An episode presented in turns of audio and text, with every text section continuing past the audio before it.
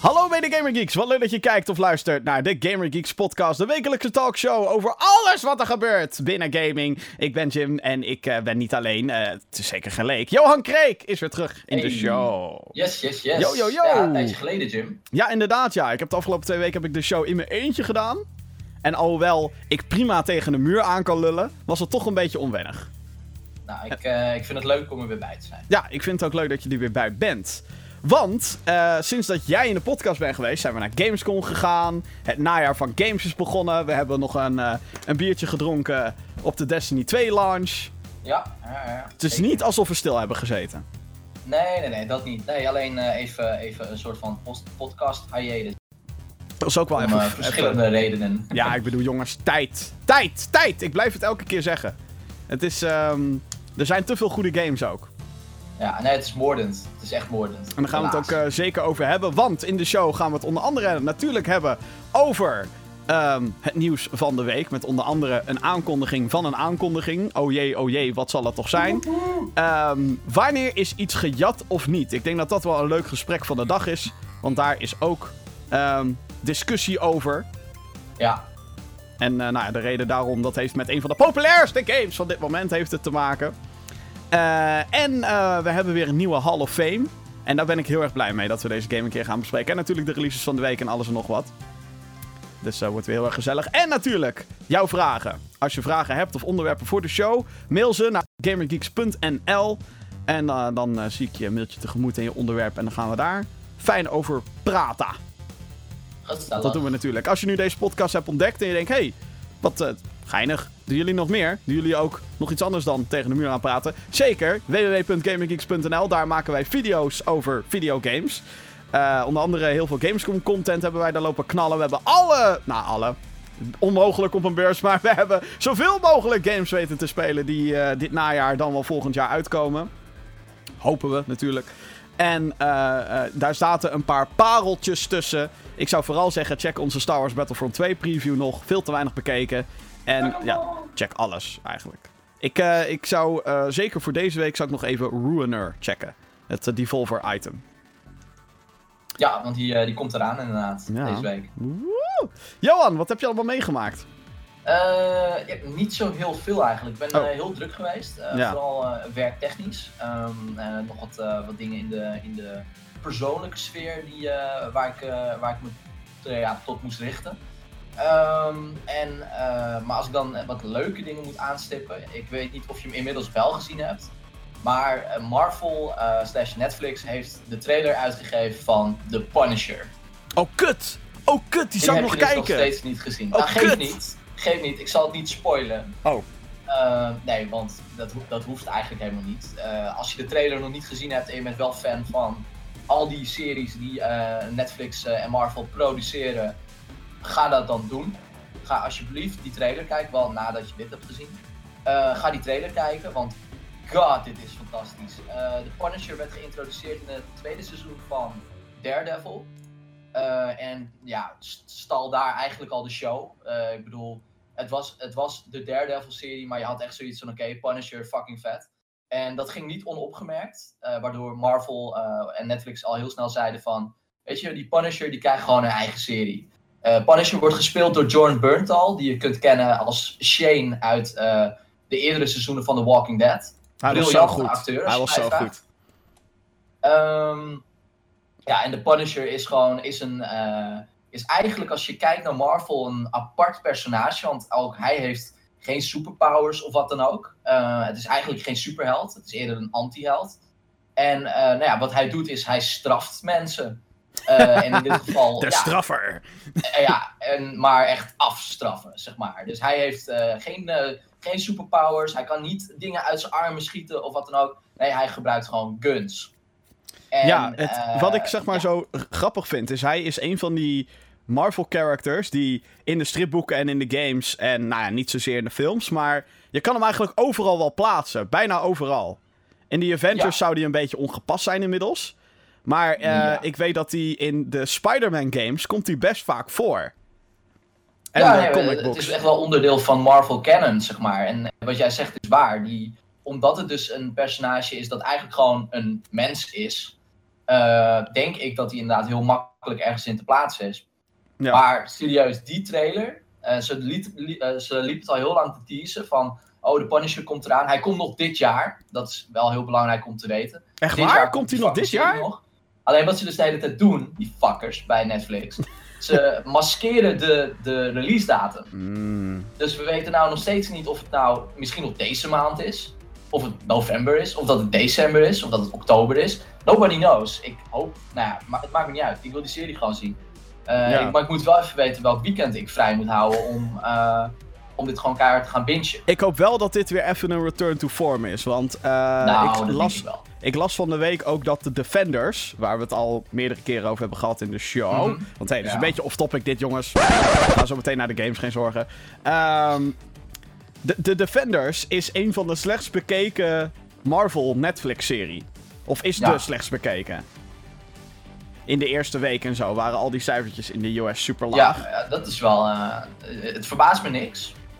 Eh, want ik vond de Defenders ook niet zo sterk. Nee, Vooral ik vond het ook niet, eh, Ik vond ook niet goed. voorstellen, Heel veel mensen die ik sprak, die, eh, die hadden de derde aflevering nog niet gezien. En dat is eigenlijk de eerste aflevering. Ja, En die, die waren echt een soort van. eh, die wilden niet verder. Die hadden Nee. echt zoiets van: ja, oké, fuck it, maar ik heb het wel gezien en het, het komt niet op stoom. En, en, en, en weet je.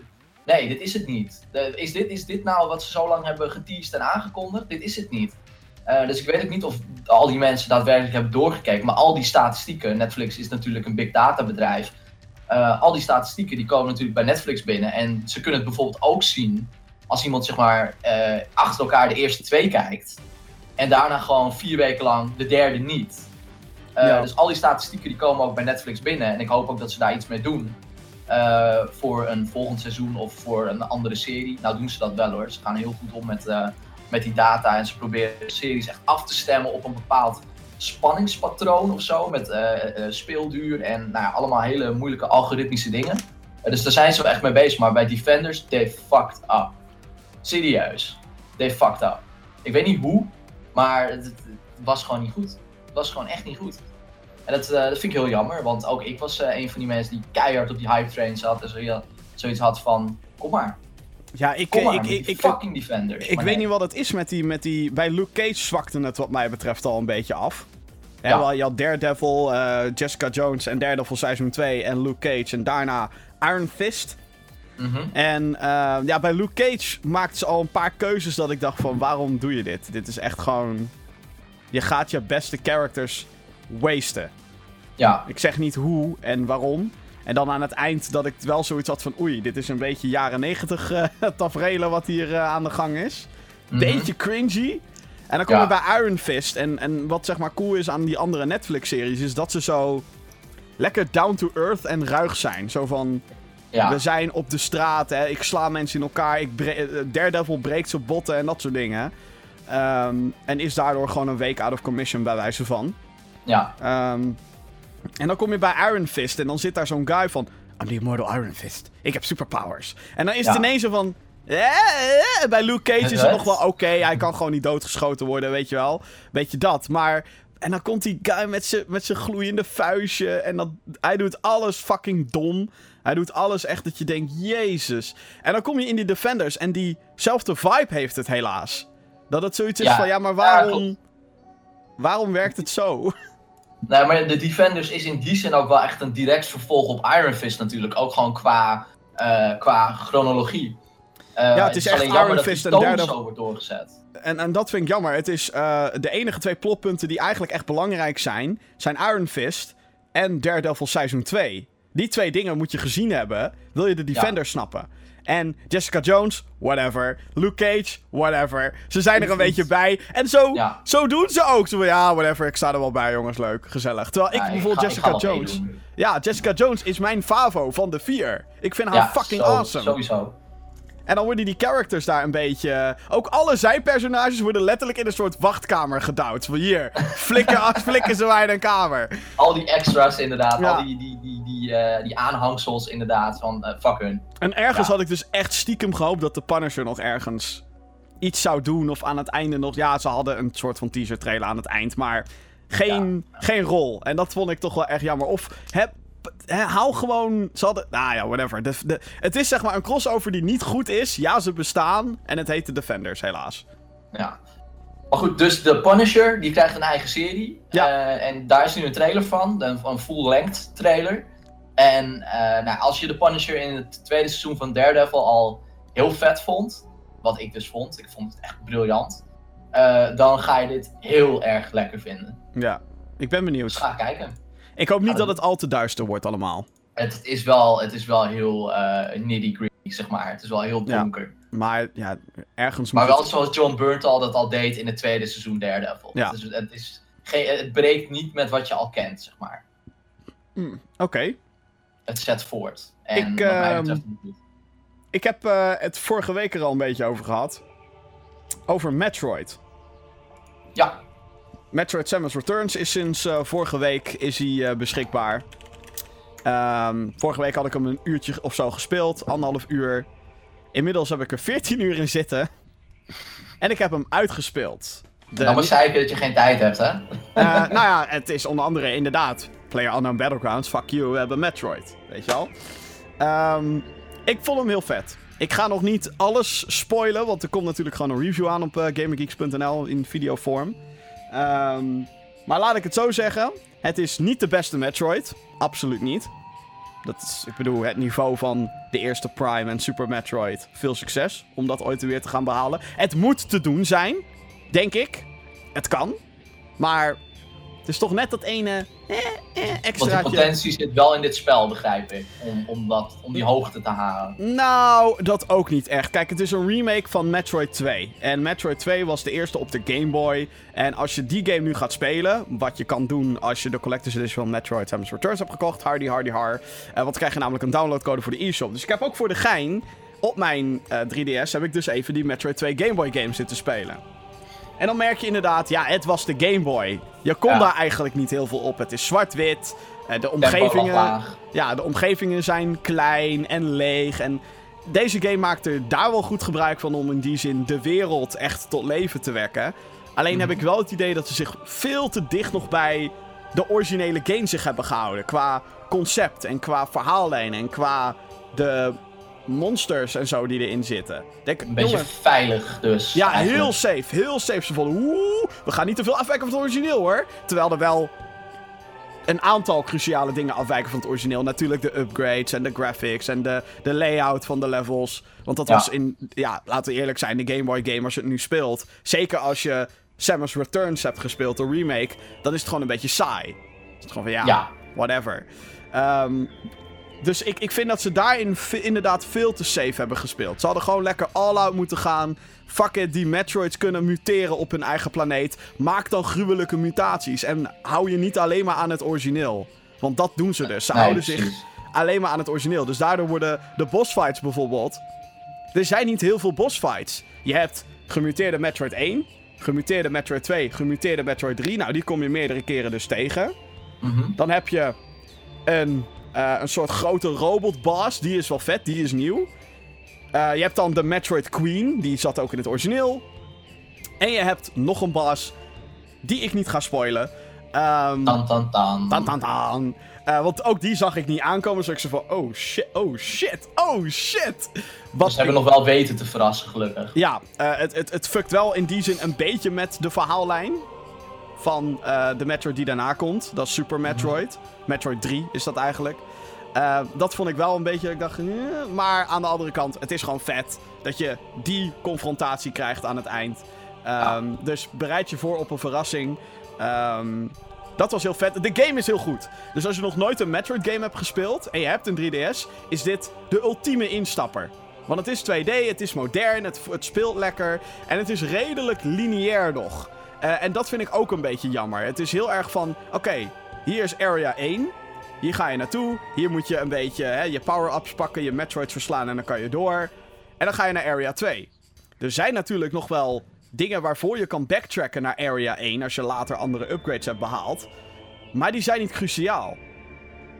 Dus aan het Ja, dus eind. het is, het is niet nodig. Nee, het is absoluut niet nodig. Dus aan het eind ging ik. eh, had ik, ik wist dat ik alle upgrades had. Eh, dus ik ging naar, eh, na- eh, terug. Hè? Ik ging overal weer langs om alle upgrades te behalen, maar dan ben je al aan het einde van de game. En geen enkele upgrade is. ehm, hoe noem je dat? Is De Is- moeite waard? de moeite waard. Het zijn allemaal missile capacity upgrades. Oh, nog een powerbomb. Oh, nog een super missile. Ja, boeien. Maar Leuk. Jim, ik vind dat dan heel raar, want die game die, die heet dan nu Metroid Samus Returns. Jij Ja. zegt dus dat het een, een ultieme instapper is voor mensen die nog nooit Metroid hebben gespeeld. Ja. Dan denk ik dat als je, als je die game op die manier maakt, en zo voelt het wel een beetje, een beetje zevig, eh, dat, dat je als je die titel verandert, dat je misschien veel meer mensen Metroid kan laten spelen. Want mensen hebben nu het idee misschien dat het een soort van. eh, het is een nieuwe Metroid, maar je moet de vorige Metroids wel kennen. Want anders weet je niet wat de definitie is van Samus Returns of zo. Wat ik bedoel? Dus alsof ze hier veel meer een, eh, een nieuw Metroid-publiek mee hadden kunnen bereiken. Wat ze dan nu alleen maar doen met mensen zoals jij die, eh, die het origineel heel tof vonden.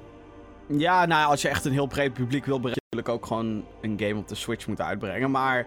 Ja, die ehm, komt er toch aan? Ja, die komt eraan, ja. Metroid Prime 4. Ehm, ja, ik, ik weet niet of ze het dan anders hadden moeten noemen. Ik bedoel, het is, het is een remake. Dus eh, de, de, de eerste heette Metroid 2 Return of Samus. En dan is Mhm. dit Metroid Samus Returns. Ja, fucking hell, maak het nog ingewikkelder. Maar, ehm, ja, ik, ik weet niet of je dan... Of dat heel veel effect heeft gehad. Ik denk wat, wat heel krachtig is, is gewoon het hoesje waar Samus op staat. En van, Ja, oh shit, weet je is wel vet. dit is gewoon Metroid, weet je wel. Dit, dit is wat mensen willen van die franchise. En ik denk dat als je nog, er nog nooit eentje hebt gespeeld en je ziet dit... Oh, er is, er is een nieuwe. Dus nu kan ik daar instappen. En gelukkig, eh, het is heel noobvriendelijk. Dus voor mij, ik heb al jaren geen Metroid game meer gespeeld. Want eh, er is al jaren geen nieuwe meer uitgekomen. En voor mij was dit toch wel van, oh ja, ja, ja, ja, ja, ja. En nu heb ik wel zoiets van, oké, kom maar met meer... Kom maar, ik eh, kan ook niet wachten totdat die Super Nintendo Mini uitkomt, want dan ga ik Super Metroid spelen. De derde dus, dus eigenlijk dus de opvolger, chronologisch gezien hiervan. En wat ik Ja. tof vind, is dat er dus ook hints in zitten naar de andere Metroid sequels. Oké. Dus de, ik, ik denk dat er een Prime-referentie in zit. Ik weet het niet zeker. Zo diep heb ik nog niet naar de lore gekeken. Maar ik denk dat er een Prime-referentie in zit. En er zit een toffe referentie naar Metroid Fusion. Oké, Wat- dus wel een stukje fanservice. Ja, er zit wel een beetje fanservice in. En ik, ik ben echt. eh, ik ben een van de weinigen die fan is van de verhaallijn van Metroid. Dus aan de ene kant vind ik het ook super frustrerend dat ze niet gewoon Metroid fucking 5 maken. Want het is Metroid 1, 2, Super Metroid 3 en Metroid Fusion 4. Ja. En daarna eh, zeggen ja, maar dus Metroid Prime. Nee, maar die speelt zich wel af tussen 1 en 2. En al die fucking Metroid games die daarna zijn gekomen, spelen zich allemaal tussen iets ergens af. Ja, niks is daarna, zeg maar. Nee, Na- en dat is echt kut, want Metroid Fusion eindigt echt dat je denkt, oh shit, oh shit. Ja, Dus, nou ja, goed, dat is weer een klacht voor later. Maar eh, ja, toffe game. Eh, volledige review komt dus nog eh, met een uitgebreide analyse over waarom ik eh, bepaalde dingen vind en waarom niet. En of je het moet halen. Ja, je moet het Ja. halen. duidelijk, duidelijk. Oké. Ja, ik, ik ben niet zo'n Metroid-speler, dus ik, ik ben altijd dan wel nieuwsgierig wat zo'n nieuwe dan doet. Ja, Maar jij bent wel positief dus. zeker, zeker. Zeker als je, als je zeven jaar lang hebt gewacht op een Metroid game met Samus. Want fuck Federation Force. Alhoewel ik nu wel heel erg geneigd ben om eh, Federation Force te gaan spelen. Maar Gewoon voor de fuck of it. ja, Ja. Dat, ik- dat ik toch wel een beetje benieuwd ben, oké. hè, nu, nu ben ik weer soort van geïntroduceerd aan de universe van Metroid. Wat doet zo'n Federation Force dan? En eindelijk een beetje gekalmeerd na de aankondiging van Federation Ja, ik Force. was echt pissig. Drie man. jaar verder. Fucking zes jaar. Zes jaar zitten we zonder goede Metroid game. Of nou ja, heel veel mensen vonden Other M ook fucking slecht. Het is voor mij serieus te lang geleden. Ik weet niet meer wat ik van die game vond. Ik vond het vaag. Maar... ehm, ja, dan ben je zes jaar aan het wachten en dan kondig je de, de terugkeer van Metroid aan met een fucking spin-off game. Waarvan je denkt, dit heeft niks met Metroid te maken. Ja. Nee, klopt. Gewoon goedkoop de naam erop geplakt. Ah, ja, heel nou, ik heb gelukkig ook nog een spelletje gespeeld. Oh, Ik heb niet alleen maar eh, de Punisher trailer op repeat gehad. Of de Tomb Raider trailer op repeat. Eh, oh moeten we het daar nog even over hebben? Nou, doen we zo meteen wel. Ja. Eh, ik heb een eh, spel in huis gehaald wat ik al jaren niet meer kocht, maar wel elk jaar nog speelde. Hmm. Namelijk Pro Evolution Soccer. Oh. Eh, 2018 dus in dit geval. Veel mensen weten dit niet van mij, denk ik. Helemaal als je Gaming Geeks volgt, dan weet je dat niet. Ik speel Pro Evolution Soccer echt elk jaar. Dat is die andere voetbalgame van Konami. Dus niet FIFA. Ehm, en daar ben ik mee begonnen toen het nog eh, eh, ISS Soccer heette op de, op de Super Nintendo. Oh, Eh, dus ik wauw. speelde die reeks al heel lang. Oh, wauw. International Ja. Superstar Soccer. Exact. Jesus dat, was, Christ. dat is dus de voorloper van Pro Evo. Zo, dat heb ik helemaal niet... Voor ingewijden. Damn, Inter... Ja. Wacht, IS... eh, ja, ik weet niet of ik hele slechte dingen ga krijgen als ik ISS indruk. Eh, nee, dat weet ik ook niet. Nee, maar eh, dus dat, dat was de voorloper. En sindsdien speel ik eigenlijk al die, die game. En nou, je had nu de FIFA 18 demo en de Pro Evolution Soccer 2018 demo. Kon je op PlayStation kon je die gewoon downloaden. En eh, ik ben die allebei gaan spelen, want ik vind wel dat, dat je allebei een kans moet geven. Wij hebben natuurlijk FIFA ook al even gespeeld op, eh, op Gamescom. Met wisselend succes, wil ik zeggen. Ehm, en die FIFA-demo die moet ik ook spelen omdat ik eh, komende vrijdag een toernooitje heb met mijn oude collega's. Dus ik moet wel een beetje goed worden in het spel. Maar ja, als ik dan beide demos heb gespeeld, dan heb ik zoiets van... Ik ben bevooroordeeld, dat sowieso. Maar dan denk ik van ja, Pro Evo speelt lekkerder of zo. Het, het speelt net wat vloeiender. Eh, toegegeven, beide voetbalgames eh, zijn dit jaar wat eh, trager. Dus het tempo ligt net iets lager, waardoor je... waardoor de nuanceverschillen wel weer aanwezig zijn. Waardoor ik zelfs denk dat het nog beter speelt, ook FIFA. Ehm, maar ja, ik weet niet, Pro Evolution Soccer ligt mij dan toch gewoon meer. En ik had zoiets van, ja, ik heb nu al best wel wat tijd in, die, in beide demo's gestoken. En eh, Pro Evolution Soccer kan ik ook nog gaan spelen met andere vrienden. Want ik heb een bepaald groepje met wie ik dat elk jaar speel. Ik dacht, fuck it, ik haal dat spel gewoon, want ik vind het gewoon leuk. Eh, dus ik ben nu begonnen met, eh, dat heet dan de Master League bij Pro Evo. Met, me- met mijn eigen team. In dit geval Inter want daar speel ik al jaren mee.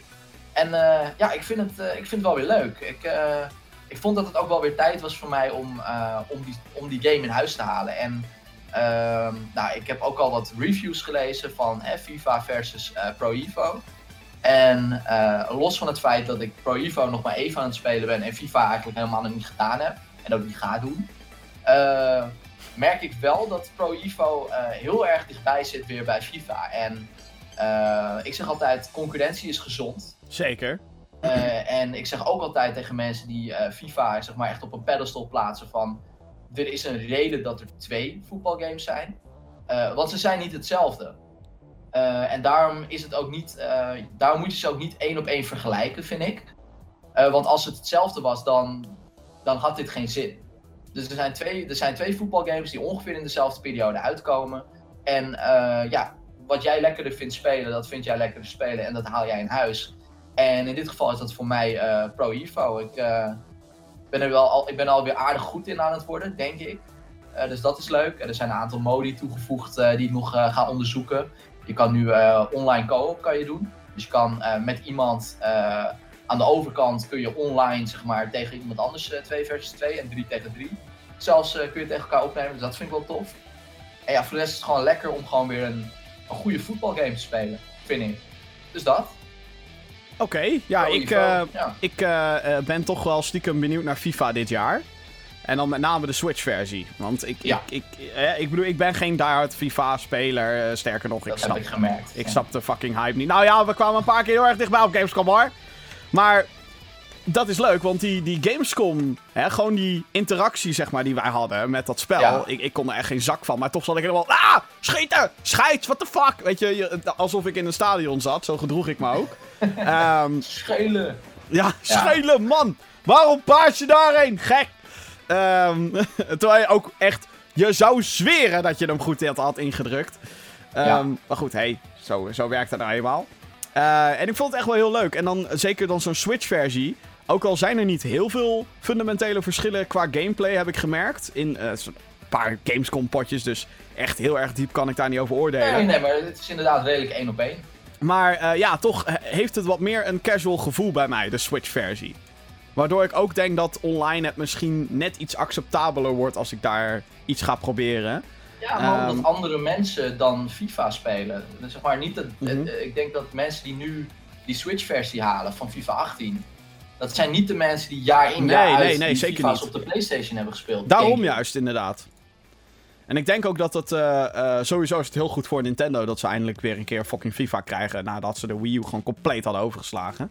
Ja, maar Eh, dat had een reden, hè? Zeker. Dat dat door, dat door EA.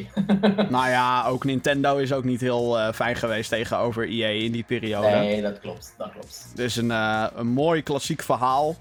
Dat eh, eh, EA wilde Crisis 3 op de Wii U hebben. Eh, Mhm. Het was ze gelukt om het te porten. Nog redelijk één op één ook. Nou, één op één. Nee. eh, nee. Zo, zo, zover dat haalbaar is. Wel, ja, st- voor zover het haalbaar is. En ze hadden wat exclusieve features op die tablet van de Wii U. Ja. En zij zijn dus naar Nintendo gegaan van... Yo, Nintendo, we zien dat jullie niet een echte first-person shooter hebben op de Wii U. Ehm, of althans niet eentje die hè, high, echt, echt high stakes heeft. Je had wel Zombie U en dat soort dingen, maar Ja. niet iets nieuws wat echt zo ook bam. heel goed verkocht. En zij wilden dus met Nintendo een marketingcampagne doen. Van, yo, als jullie dan de marketingcampagne betalen... We don't give a fuck. Flikker alles maar van Wii U, exclusive, bla bla bla bla bla. Als jullie dan een deel van het marketingbudget overnemen, dan eh, gaan wij die Wii U-versie maken. Ja. Ook best wat resources in gestopt, by the way. Nintendo, knipoog. En wat heeft Nintendo gezegd? Nee, hebben we niet nodig. nou, Laat maar. doen we Laat maar niet. zitten, joh. Het hoeft niet zo nodig. Nee joh, nee joh. We komen wel drie jaar later met fucking Splatoon. Weet je al, die arrogantie, dat heeft ze genakt. En volgens mij heeft eh, Nintendo ook sindsdien gezegd... Goh, jullie verkoopcijfers zijn shit van de Wii U. Jullie third-party line-up is shit. Niemand verkoopt daar. Fuck you, jullie krijgen geen FIFA meer. Nee, klopt. En- En, en, natuurlijk dat controverse ding met die FIFA die gewoon een één op één kopie was. 2007 en 2008. Ja, op de. Wii en PlayStation Vita was het inderdaad copy-paste. We veranderen de seizoensnamen en dat was het. dat was echt Ja. schandalig. Ja, dat was het ook. Maar ja, wat, wat wil je anders nog uit zo'n systeem halen? I know, maar come on. Weet je, gewoon naar de consument toe is het wel gewoon echt dikke fuck you. Echt Ja. een hele dikke fuck you. Ja. Ja, je hebt, je hebt wel gelijk. Maar aan de andere kant, wat wil je anders? Maar inderdaad, ga niet beweren dat je een nieuwe game uitbrengt. Breng dan gewoon een fucking update uit. Alhoewel op de Wii en op de... Nou, op de Nee, Vita nee. kan het wel. Op de Wii, Nee. twijfelgevalletje. Ehm Oké, laten we naar eh, het nieuws gaan. Want Yes. ehm, er is zeker het een en ander gebeurd. Ik vind dat altijd het, ehm, het fascinerende van het najaar in games. Er komen zoveel games uit, dat er eigenlijk amper nieuws is over andere games. Ja. Ja, het is ook niet, ik denk, het is denk ik PR-technisch ook niet heel handig om nu te gaan schreeuwen van hé, hey, mijn spelletje komt er ook aan. Omdat iedereen gewoon keihard campagne aan het voeren is voor zijn of haar game. Ja. Maar er is altijd één partij die denkt van fuck it, wij staan daarboven. Eh, nou, er zijn er meerdere natuurlijk. Ehm, want eerst een aankondiging van een aankondiging. Ja. Rockstar heeft getweet. Rockstar, de ontwikkelstudio achter Grand Theft Auto en het aankomende Red Dead Redemption 2. Ze hebben een, eh, een zwarte, of een zwarte hoor mij nou, een rode achtergrond getweet. Met daarop donderdag 28 september, 11 uur 's ochtends. eh, op een of andere Amerikaanse tijd. En dat is het. Dus mensen, oh my god, wat gebeurt er? Oh my god. Ja, er komt, eh, er komt waarschijnlijk een nieuwe trailer of iets dergelijks. Ja, yay. Ja, nou ja, ja. En eh, ja, die, die game die komt ergens, ergens volgend jaar uit. eh, in, de, in, de herfst, eh, in de lente. Ik denk zelf weer in mei. Rockstar heeft nog wel een handje van om in mei te releasen. Ehm, Ik denk Ja, dat hij nog een keer leuk. uitgesteld gaat worden. ik heb het origineel nog nooit gespeeld. Nee? Oh, die, het originele Red Dead Redemption is wel heel goed. En die voorloper ook niet, trouwens. Nee, die heb ik ook niet gespeeld. Maar Red Dead Redemption is wel vet. Ik snap nog steeds niet waarom ze geen fucking remaster uitbrengen. Ja, daar Free dus ook money. Free money, Rockstar. Red Dead Redemption naar PC. Hallo, waar is die fucking PC-versie? PS4 en Xbox One. Money! Je wilt het niet! Nee. What? No money? Heel flauw gezegd, ze hebben het ook echt niet nodig. Nee, dat is Want waar. GTA 5 staat gewoon nog steeds top of the charts. Maar goed, geef Rockstar North even die port job. Hoppakee, bam. Inderdaad. Ja, daar ben ik met je eens. Er, is, er is nooit, je kan nooit tevreden zijn met, het, met de hoeveelheid geld die je hebt. Er kan altijd meer bij. Eh, ja, helemaal als je zo'n conglomerate bent als een, eh, als een Take-Two Interactive. Ik bedoel, come on. Ja. Maar goed, eh, ik denk overigens niet dat ze de lente van 2018 gaan halen. Het is, nee, het is wel des Rockstars om het gewoon uit te brengen op het moment dat het af is. Ja. Dus, Maar dat het dus heel lang gaat duren nog voordat het uit is. Ja, we, gaan het zien. ik zit er niet heel erg op te wachten. Ik ben nieuwsgierig, maar ik heb ook niet zo heel veel met, met die western setting en dat soort dingen. Dus ik, eh, ik zie het wel. Ik zie het wel. Ja. Komt wel. ja, het komt wel. En als er nu mensen zijn die schreeuwen GTA 6, vergeet het maar. GTA 5 loopt nog veel te goed. Red Dead Redemption 2 gaat nog veel te goed lopen. Er is geen enkele fucking reden om nu al je ontwikkelkosten in een GTA 6 te, te Nee, proppen. natuurlijk niet. Tuurlijk zijn die, die Dan Houser en die Sam Houser, broers, die zijn natuurlijk wel alweer bezig om, om een nieuw script te schrijven voor GTA 6. Maar echt in de ontwikkelingsfase, ik denk het nog niet. Nee, daar kan je nog minstens... Dat, minstens PS5. Xbox. Ja, ja nee, misschien een launchtitel voor de PS5 of zo. Dat, dat zou ik eh, heel slim vinden. Ja, 2020, minstens. Dan wordt het misschien aangekondigd of zo. Ja, nee, dat duurt nog wel even. Sterker nog, misschien zelfs dat niet. Want GTA Online brengt nu nog 500 miljoen per jaar in de, in de, in de kas. Dan komt Red Ja. Dead Redemption 2. Nou, die gaat ongetwijfeld ook weer Red Dead allerlei... Redemption Online. Ja, die gaat dat ongetwijfeld krijgen. Dus dat gaat ook weer jarenlang doorlopen. Ja, nee. GTA 6, ik eh, zou er voorlopig nog niet op rekenen. Ik sterker nog, Elder Scrolls 6 komt nog eerder dan GTA 6. Eh, dat denk ik ook, ja. En dan weet je dus al hoe, hoe laat het is. Heel laat. Duur, duur nog even. Duurt nog even, ja. Eh, de Wat ook nog even gaat duren. Oh, ja. Ja, precies. Eh, de makers van Life is. Strange, Don't Not, heten ze. Yes. Die komen met een nieuwe RPG. Vampire heet het. Mhm. Eh, die is uitgesteld. Zou Ja, eerst eind dit jaar zou in uitkomen. november, toch? Ja. Eh, wordt lente 2018. Eh, ja, ik heb ook sowieso niet heel veel van die game gezien. En van wat ik heb gezien had ik wel zoiets van... mm, Hmm. Ja, Hmm. ik weet het niet. Ik vind het interessant. Ook de setting. Het is een beetje die Ripper setting, zeg maar. Mhm. Eh, dat oud, oud Londen. Dat vind ik wel tof. Ehm, maar ik heb gewoon te weinig gezien van echt daadwerkelijke gameplay om nou te denken van oh, oh wat kut dat die is uitgesteld. Bovendien eh, snap ik dat ze deze game uitstellen, want hij kwam uit in een periode waarbij eh, er allemaal delen 2, 3, 4, 5 en 8 uitkomen. Dus niemand heeft aandacht voor dit spel. Nee, absoluut Eh, niet, nee. Breng, breng het inderdaad lekker uit in de lente. Het is Ja. veel beter. Het is veel beter. Had Vincent hem nou wel. gezien of gespeeld op Gamescom? Eh, hij heeft vorig jaar alweer heeft hij een, een presentatie van gehad. Oh, vorig jaar. Oh, jeetje. Ja, ik zat... alweer het, het, het jaar hiervoor. Hmm. Ja, toen was hij niet heel erg onder de indruk, geloof ik. Maar goed, dat was weer eh, vorig Hij jaar. zei dat er wel potentie zat. Om, hè, net als in Life is Strange, je moet de hele tijd beslissingen maken. En je hebt dus bloed nodig om te blijven leven, want je bent een vampier. Eh, en je moet dus keuze maken van, eh, ja, wie kill ik? En, eh, of, of ga ik mensen killen, of ga ik leven op konijntjes? Dat Ah, ja. volgens mij een beetje de, de, de afwijking. Alleen eh, afweging. Maar als je dat eh, doet, volgens mij door mensen kreeg je ook meer power. Waardoor je dus zeg maar eh, echt een soort van de afweging moest gaan maken van power nodig en wanneer niet. Dus dat, dat soort van dat moraalsysteem, dat vind ik wel interessant. Eh, wat, wat ik dacht toen ik dit las was, oké, Life is Strange 2 duurt ook nog wel even. Ja. Tenzij die studio natuurlijk in, in, in tweeën is gesplitst. Wat ik niet denk, want volgens mij zijn Ik, ik, ik, denk, ik denk dat het eh, nog wel even duurt voordat we Life is Strange 2 gaan krijgen. Volgens mij zijn het inderdaad aparte teams. Maar zit het merendeel wel op Vampire. Ja. Ik denk dat het dat En- is. Dat, eh, dat er één is conceptteam natuurlijk- is. Ja, en het is natuurlijk niet voor niets dat ze Deck 9 hebben gevraagd om die prequel te maken. Ja. Dus ja, nee, dat, eh, dat gaat nog wel even duren. Ik denk, eh, ik denk dat de prequel fans. ook trouwens een, een beslissi- eh, beslissing is geweest van de uitgever en niet van de ontwikkelaar. Ja, klopt.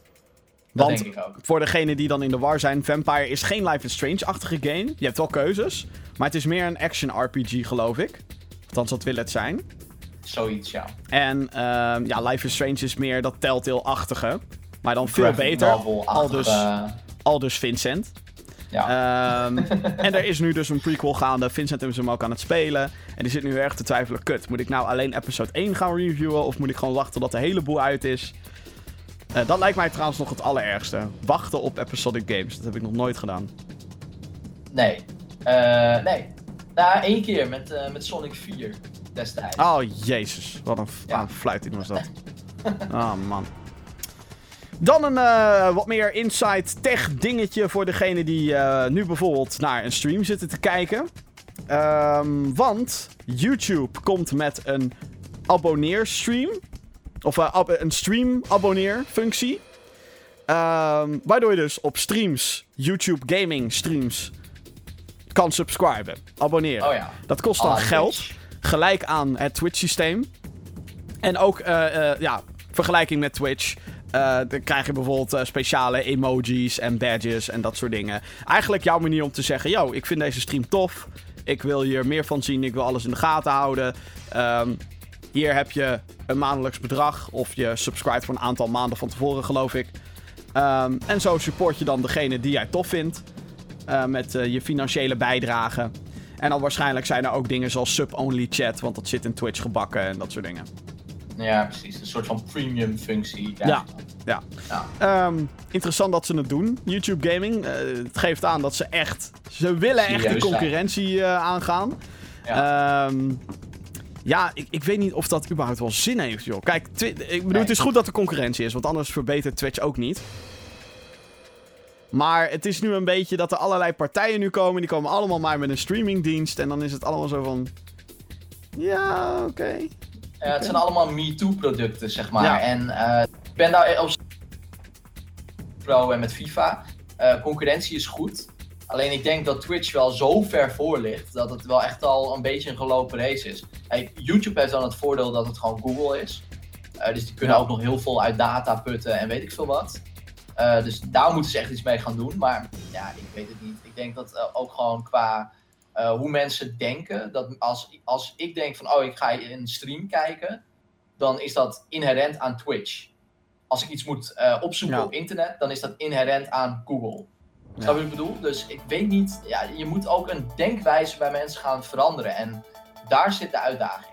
Ik vind het ook altijd hilarisch als Microsoft een persconferentie houdt. En of all the people watching live on Mixer. Alle twee. Alle twee. ja, ik bedoel, er kijkt gewoon bijna geen hond naar die andere, naar de concurrent. Ehm, ik ben wel voor de gein even benieuwd als je nu naar gaming. Het heet gaming.youtube.com dan, geloof ik. Ja, Ehm, wat dan. YouTube gaming. Nee, gaming.youtube, ja. Wat dan zeg maar de hoogste. eh, oh jezus, ik krijg allemaal pop-ins van, van, van ons YouTube-kanaal. Wat is nu de best bekeken stream op YouTube Gaming? Op het moment dat we dit opnemen. Ja. Eh, ja, Top Live Games, Minecraft, Big Surprise, YouTube, 1000 views ja. live. Ja, dat is dus echt niet veel. Nee, Dat is fucking weinig.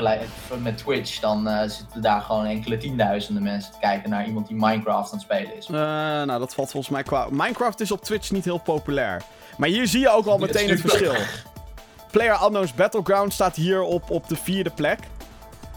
Ongetwijfeld op nummer 1 of 2. Mhm, ja. Kijken, ik ben nu ook even... Ja, de, de Player Unknown Battleground staat op 1. ja. En dan League of Legends op 2, Hearthstone op 3. Dat is altijd de top 3, is dat al Usual maanden. ja. Maar hier zie je al eigenlijk meteen het verschil. En dat is misschien ook wel goed. Want op, eh, het feit dat Minecraft en Rainbow Six Siege op de, de hoogste geviewde dingen zijn nu op YouTube, betekent misschien ook wel eh, dat er inderdaad een andere doelgroep zit. Ja, dat het een ander publiek is. Maar ja, dat, is op zich goed, want dan kunnen die mensen gewoon daar naartoe en andere mensen gewoon naar Twitch. Dus ehm, ja, wij, eh, eh, ja, wij streamen gewoon lekker op YouTube en Twitch. Dus dat. Yes. Maak je daar maar geen druk, eh, maak je daar maar niet druk over. En als je zegt, ah, kom op Mixer, dan gaan we ook gewoon naar Mixer toe. Want who gives a fuck. Speciaal voor Phil Spencer. Ja, precies. Ja. Phil! Ik wil een Xbox One X. Want ik wil- jou, jongen. Want ik wilde geen 500 euro aan... eh, Nee. Dan werd er ehm, eh, afgelopen week in Tokio... Daar is ook een gamingbeurs. De Tokyo Game Show. Ik kan me nog herinneren dat vroeger was dat echt een big deal. Ja. Dat je E3, Tokyo Game Show en Gamescom. Nu is dat Ja. toch wel anders. Nu heb je allerlei... Hè, nu heb je PAX in Amerika en je hebt... GX. Je hebt Paris Games Week, je hebt EGX, je hebt eh, de PlayStation Experience en dat soort dingen. Dus de Tokyo Game Show is niet per se meer een plek waar, eh, waar je nieuws moet verwachten. Maar er is een Er persconferentie geweest van PlayStation. En daar is dus wel het een en ander nieuws natuurlijk heel erg naar Japan gericht. Wat hebben ze daar aangekondigd? Ik heb er drie dingetjes uitgepakt. Eh, allereerst de Final Fantasy 9 is nu voor de PlayStation 4 te, eh, te verkrijgbaar en te spelen. Ja! Yay! ja! Dat is een van mijn favo's. Ja, echt? Ja, ja, met Zidane. Ja, sowieso. Meer de, dat was meer de, een soort, noem je dat, een soort throwback naar de allereerste Final Fantasies was dat toen de tijd. Daar waar 7 Ja, en ik- 8. ik- volgens mij had ik hem verspreid over vier schijfjes voor de PlayStation 1. Mm. The good old days. Please insert disc 2. Precies. En dan wil je terug, kut. Please insert disc 1. Kaak. Ja. Ehm, Zone of the Enders maakt een comeback in VR, wel te verstaan. Komt dus een nieuwe. En Mhm. eh, een aantal mensen achter eh, in- van het Metal Gear team. Die zijn nu bij Square Enix aangesloten en maken de game Left Alive. Dat zal een mech-game gaan worden. Eh, een beetje à la Armored Core. Wat een geliefde franchise schijnt te zijn. in Japan in ieder In geval Japan wel, ja. in ieder geval wel. En nou, het is een beetje... Hè, Konami wil geen fuck doen, dus komt Square er maar mee. Ehm, ja, interessant. Ja, Waarschijnlijk niet echt een game waarvan ik eh, eh, sta van... Oh my god, moet ik spelen? De trailer zag er wel tof uit. Maar ja, dat is net zoals een beetje met die... eh, een soort... eh, als Death Stranding stereotype... Nou, oké. zijn nou, als Death Stranding geen vage trailers zou hebben... zou dit de trailer zijn voor Death Stranding. Je ja, denkt, oké... ja, weet je, het, is, het is een Japanse beurs en dit soort aankondigingen zijn eigenlijk sec alleen interessant voor Japan. ja, Voor, voor die markt. En als je inderdaad heel veel Japanse eh, games consumeert, dan vind je dit waarschijnlijk ook tof. Want dan ken je Armored Core wel.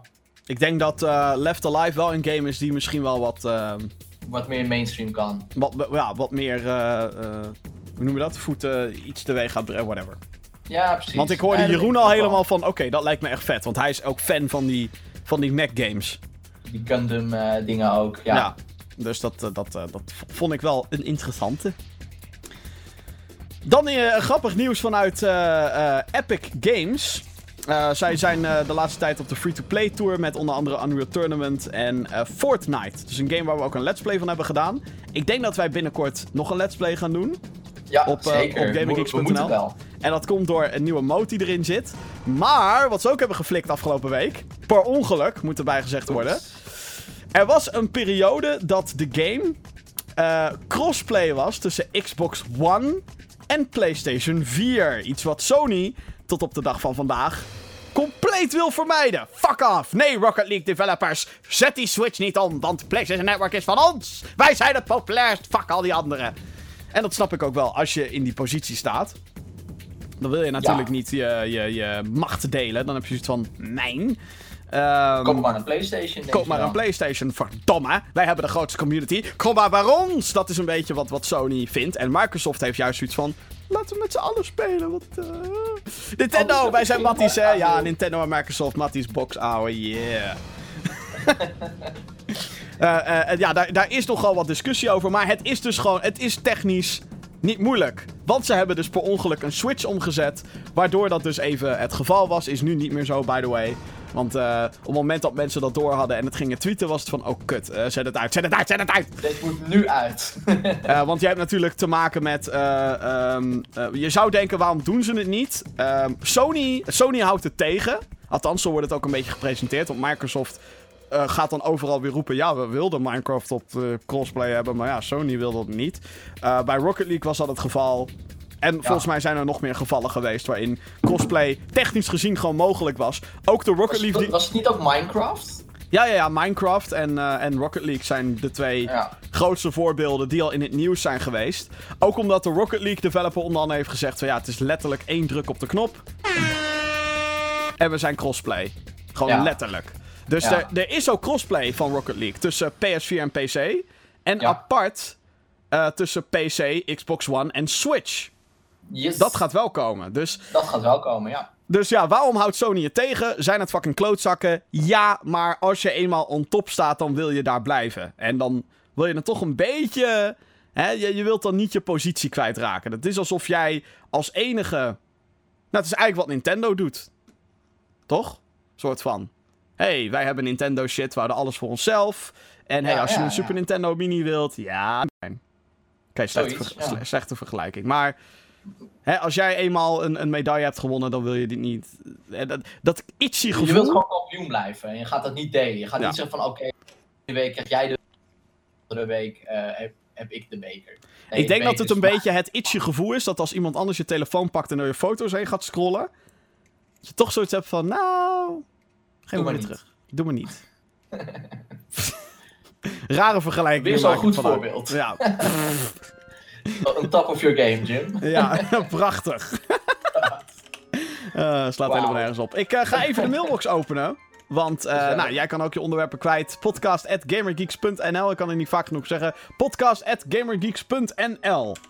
Daar kan je naartoe mailen. Voor al je vragen, kwesties, dingetjes.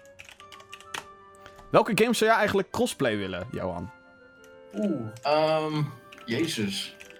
Ja, als, ik, als ik zeg maar ga redeneren van eh, mainstream, eh, waar ik zelf niet bij hoor, maar dan zou je denken van hè, een Call of Duty, een FIFA, eh, eh, al, die, al die games waarbij je nu zeg maar heel bewust een platform kiest. Ja. Van, oh ja, want alle vriendjes spelen op PS4.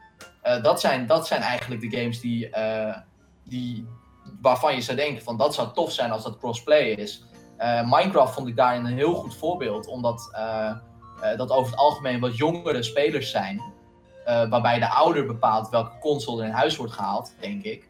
Ehm, en waarbij daar zeg maar een, binnen een basisschoolklas, bij wijze van, gewoon een soort van community split is. Zo van, hé, hey, kom, jij, kom jij vanavond online, bla bla bla. En dat iemand dan zegt van, ja, ik ben wel online, maar ik heb een Playstation. Oh, oh dan kunnen we niet met elkaar spelen. Dat is wel jammer. Ja. En, en dat haal je weg. En ik denk dat, eh, en wat jij zegt is waar, want daar ligt natuurlijk een bepaalde machtspositie van Sony. Eh, maar als je het zeg maar consumentvriendelijk wil maken, dan zijn dat de games die je allemaal crossplay maakt. En- Ik zat net nog te denken aan Destiny. Ja, Als Destiny Dat is 2 ook- nou crossplay was, even... eh, en dan... Kijk, het lastige wat het, wat het straks wordt, nu nog niet. Maar als Destiny eenmaal op PC is, dan ga je natuurlijk een verschil krijgen tussen muis en toetsenbord en controllers. PC en Ja. consoles. Ja. Maar als die PS4 en Xbox One en PC-spelers nou samen die raids zouden kunnen doen... Ik zie daar zeg maar geen probleem in. Nee, ik ook niet. Weet je wel? Want het- het- waarom zou dat niet kunnen? Eh, het is een co-op game. Eh, wat ik overigens ook echt shit vind, is dat Destiny 2... eh, ik kan straks niet mijn PlayStation-account linken aan Bungie. Oh, wacht. Het staat al gelinkt aan Bungie. Maar ik kan dat niet meenemen naar de PC-versie. Wat ik fucking bullshit vind. Hebben ze al aangekondigd. Dus dat vind ik ja, kut. nee, klopt.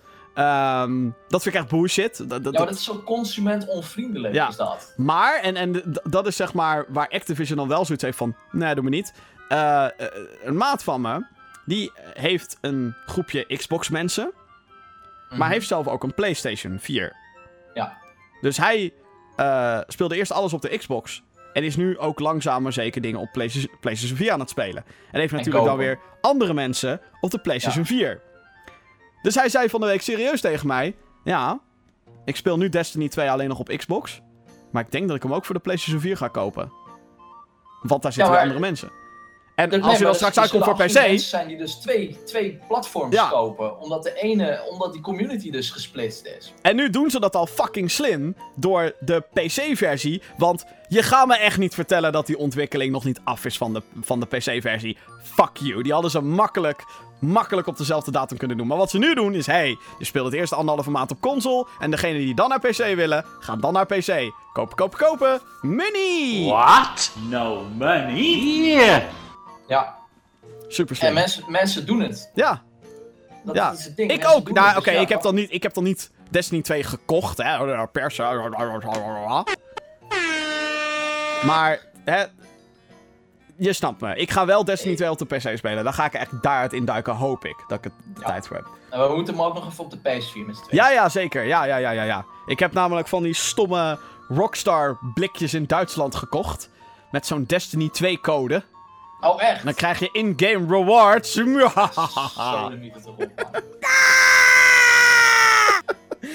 mythe Oh ja, de mail. Podcast.gaminggeeks.nl Hey, eh, onze vaste luisteraar Jeroen heeft weer gemaild. Hootjes Gamergeeks. Allereerst superleuk dat jullie mij in de vorige podcast feliciteerden met mijn verjaardag. Ja, nogmaals gefeliciteerd Jeroen. Die jongen was jarig vorige week. Wat leuk. Ja, dat weet ik. Ik hoorde het vier dagen later. Ja, dat is de beauty van een podcast. je kan er luisteren waar en wanneer maar wilt. To the point. Rockstar heeft op 22 september geteased dat zij op 28 september een aankondiging gaan doen over Red Dead Redemption 2. Vermoedelijk een trailer. Wat vinden jullie van de pre-voorbeschouwde aankondiging teasers? Is dit uh, de juiste weg om de markt warm te maken voor een game? Of haken er potentiële kopers door af omdat er te lang een hype gecreëerd wordt met te weinig inhoud? Bij welke uitgevers of bij welke games vonden jullie je op een juiste manier op de hoogte gehouden? En waarbij uh, was het volgens jullie compleet ruk? Hooitjes van Jeroen. Niet Gamerkick Jeroen, goeie, andere Jeroen. Goeie vraag. Goeie vraag. Zeker. Uh, ik denk dat een goed voorbeeld Destiny 2 is geweest. Er was niet extreem veel hype. Er was niet extreem veel overdreven shit. Het was gewoon, yo, Nope. we maken Destiny 2. Hier is een trailer, hier is gameplay, gameplay, gameplay, gameplay. Perspresentatie her en der. eh, een beta en go. Ja, Ik denk Ja, dat ehm, eh, de, eh, je moet nooit niks van je laten horen. Want dan Nee. hebben mensen zoiets van. Er zal vast wel wat fout zijn met die game. Bijvoorbeeld Marvel vs. Capcom Infinite. Ik hoorde geen fuck van die game. En ineens zag ik hem in de winkel liggen. Ik denk, what the fuck? Is de nieuwe Marvel vs. Capcom er?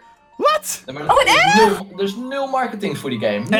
Echt nul. What the fuck? Marvel vs. Capcom. Dude. Marvel. Ja, I know.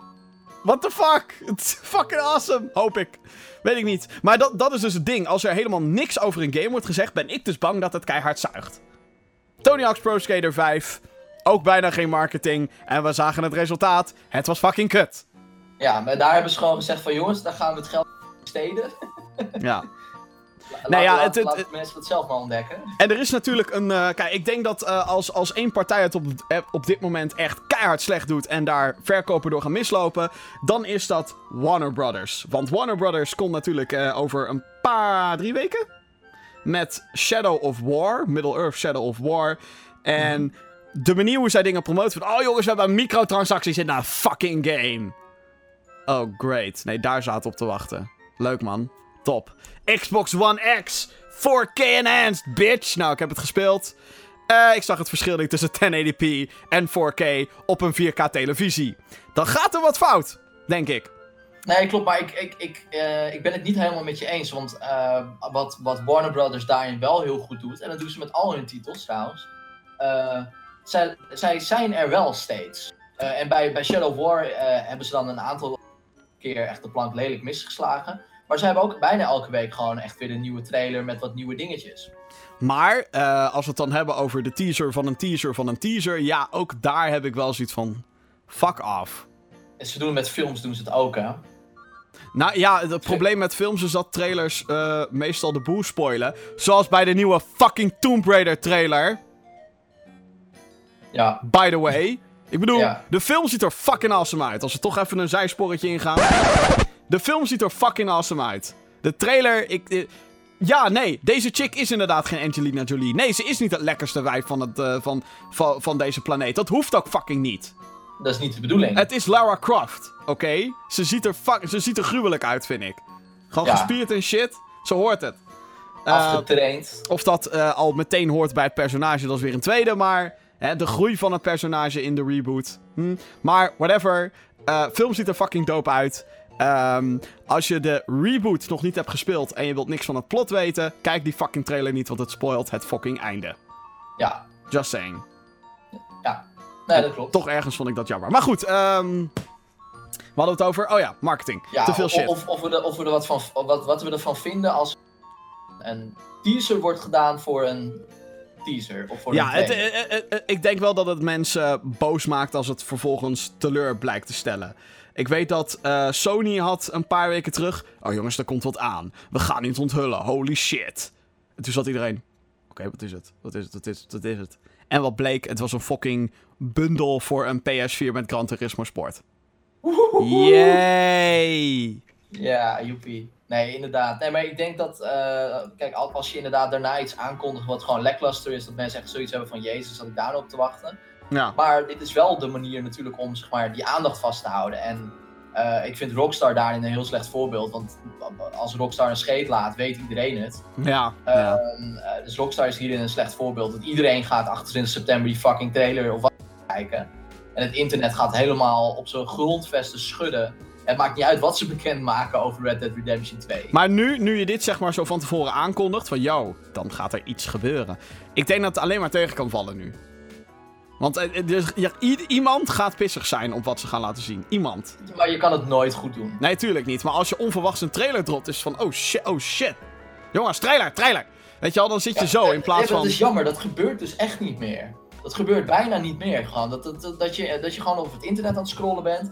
En dat je dan ineens denkt van holy shit, what the fuck is dat? Is er een nieuwe game aangekomen? Hoe, hoe, hoe dan? Ja, Er is altijd wel weer een soort van pre-announcement ding. Dat je denkt van oké, eh, eh, Square doet dat bijvoorbeeld heel erg actief. Dan zeggen ze van oh, we hebben een samenwerking met bladibladibla. bladibladibla, En dan zeggen ze niks meer. En dan maanden later is het van oh hey, het eh, team van eh, Nier Automata is eh, bezig met iets nieuws. ja. Zoiets. Ja, ja, precies, ja. ik Van, ja, leuk. Ik denk dat het probleem waar de industrie al een paar jaar tegenaan loopt. Ubisoft heeft hier op de harde manier van geleerd, denk ik. En dat is dat zij games veel te vroeg aankondigen. Ja. For Honor was drie jaar geleden aangekondigd voordat het uitkwam. En uiteindelijk viel het gewoon een beetje tegen. Eh, Watch Dogs. Mooi voorbeeld. De, wat we zagen was eigenlijk een soort van concept footage die niet waar kon worden gemaakt.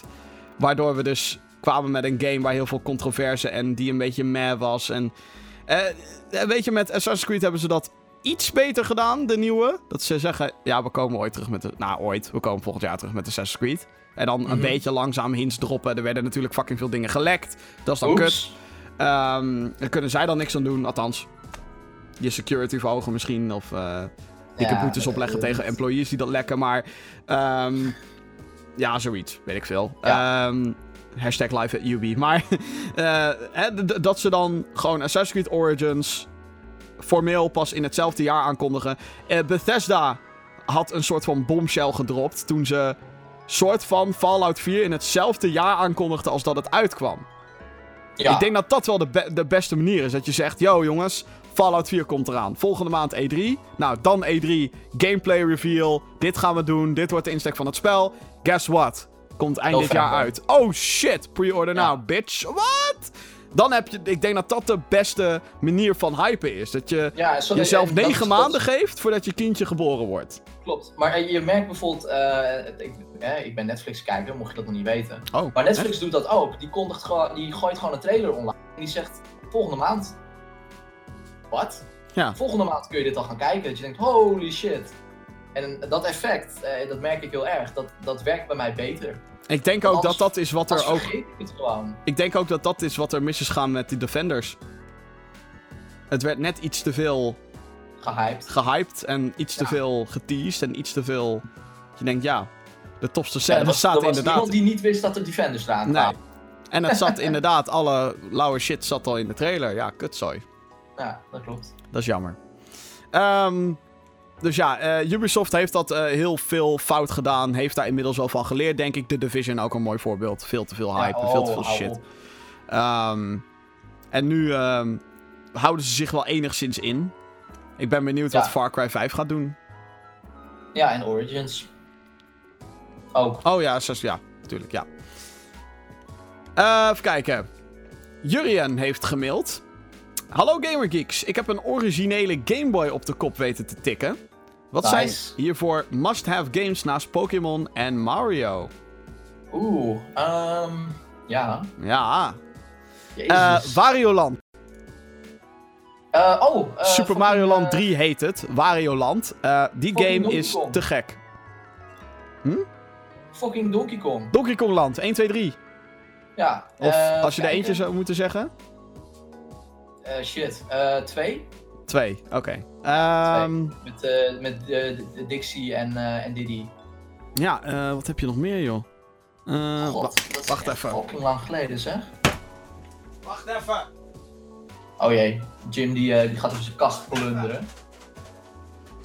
Oké, ja, ja, ja, ik heb hem gevonden. Oké. Ja, ja, ja, Pokémon ja. Pinball was leuk. Maar Ik heb hier een eh, Tekken 6 broodtrommel. Met daarin mijn Game Boy games. Dus eh even Tuurlijk. kijken. Eh Must-haves, Donkey Kong Land. Eh kijken. Tetris? Eh, Tetris is inderdaad. Eh, deze game is fucking lauw. Dit heet Samurai Showdown. Echt een te gekke Game Boy fighting game. Ja, ze bestaan. Super Mario Land 2 natuurlijk. Eh, Eh, Ja. Super Mario, Super Mario, Super Mario. Ja, Super Mario, Super Mario. Ik zat dus Super in Mario, Super Mario, Pokémon, Pokémon. Kongland Super 3, Mario. what up? Eh Oh, zoveel Game Boy games heb ik eigenlijk niet eens. Nou, ik, heb dus, ik heb dus het merendeel van de dingen die ik heb gespeeld, zijn dus inderdaad wel de, de Pokémon en de Mario's. En dan Ja. Donkey Kong. Ja, deze game is fucking gruwelijk. Game Boy games. Deze game is fucking gruwelijk. Turok 2. Hij is voor Boy... Game Boy? Eh, hij is voor Game Boy Color. Ja, het is een zwarte cartridge, dus hij is voor Game Boy Color. Maar ook compatible met de originele Game Boy. Deze game is te gek. Echt te gek. Tof actiespel. Eh, voor de rest... Ja, ja je, je komt toch wel snel, denk ik, bij die classics terecht. Ja. Er was ooit een, eh, er was ooit een spel. Nou, die, die bestaat nog steeds ergens, denk ik. En die heette. een maat van me had die. En die heb ik helemaal kapot gespeeld toen. Dr. Franken heette het. Oké. En daar was ook niks. een vervolg op. En dat was een soort van. eh, Metroid-achtige. ehm, zeg maar qua structuur, denk ik hoor. Ja, ja, ja. Het is al heel lang geleden dat ik het gespeeld heb. Dr. Franken. Ja, als hij Game Boy Advanced had gezegd, dan had ik waarschijnlijk meer games kunnen noemen. Ja. Ja, ja, ja, op Daar- de Game daar- Boy. Daar, op heb de ik, Game daar Boy. heb ik gewoon meer op gespeeld. Oh, het was meer, ook op de Super diverse Nintendo. games. Ja, er is een Dr. Franken en een Dr. Franken 2. Er is er eentje, waarom die hier niet in zit, maar die is ook best vet. Eh, Gargoyles Quest. Die is ook wel goed. Oké. Maar waar die is, geen flauw idee. Ik heb echt op de Game Boy heb ik gewoon best wel standaard shit gespeeld. Gewoon. Echt, Ja, ik ook. main, mainstream shit. Ja, en ik heb gewoon heel veel Game Boy Advance meuk, maar ja, dat... Maar, maar dat komt ook gewoon omdat toen ik zeg maar een Game Boy had, toen was ik zeg maar heel. Dus als ik dan een spel kocht, dan moest dat wel zeg maar een goed spel zijn. Ja, eh, waar ik maar lang mee voort kon. Het was niet dat ik zeg maar drie spellen kon kopen. Ik kocht, per jaar kocht ik misschien één spelletje. Ehm, en dan kom je inderdaad gewoon uit op de Pokémon en de Mario en, eh, en de Kongs, dat soort eh, spellen. ja. En Donkey Kong games zijn wel echt heel vet hoor, trouwens. Daar heb ik echt heel veel plezier mee gehad. Ja. Vooral deel Ik, ik mis een paar Game Boy spellen in deze broodrommel en dat baart me best wel wat zorgen eigenlijk. Waar zijn die dingen? vast, die liggen vast wel ergens. Ja, hoop ik, denk ik, hoop ik.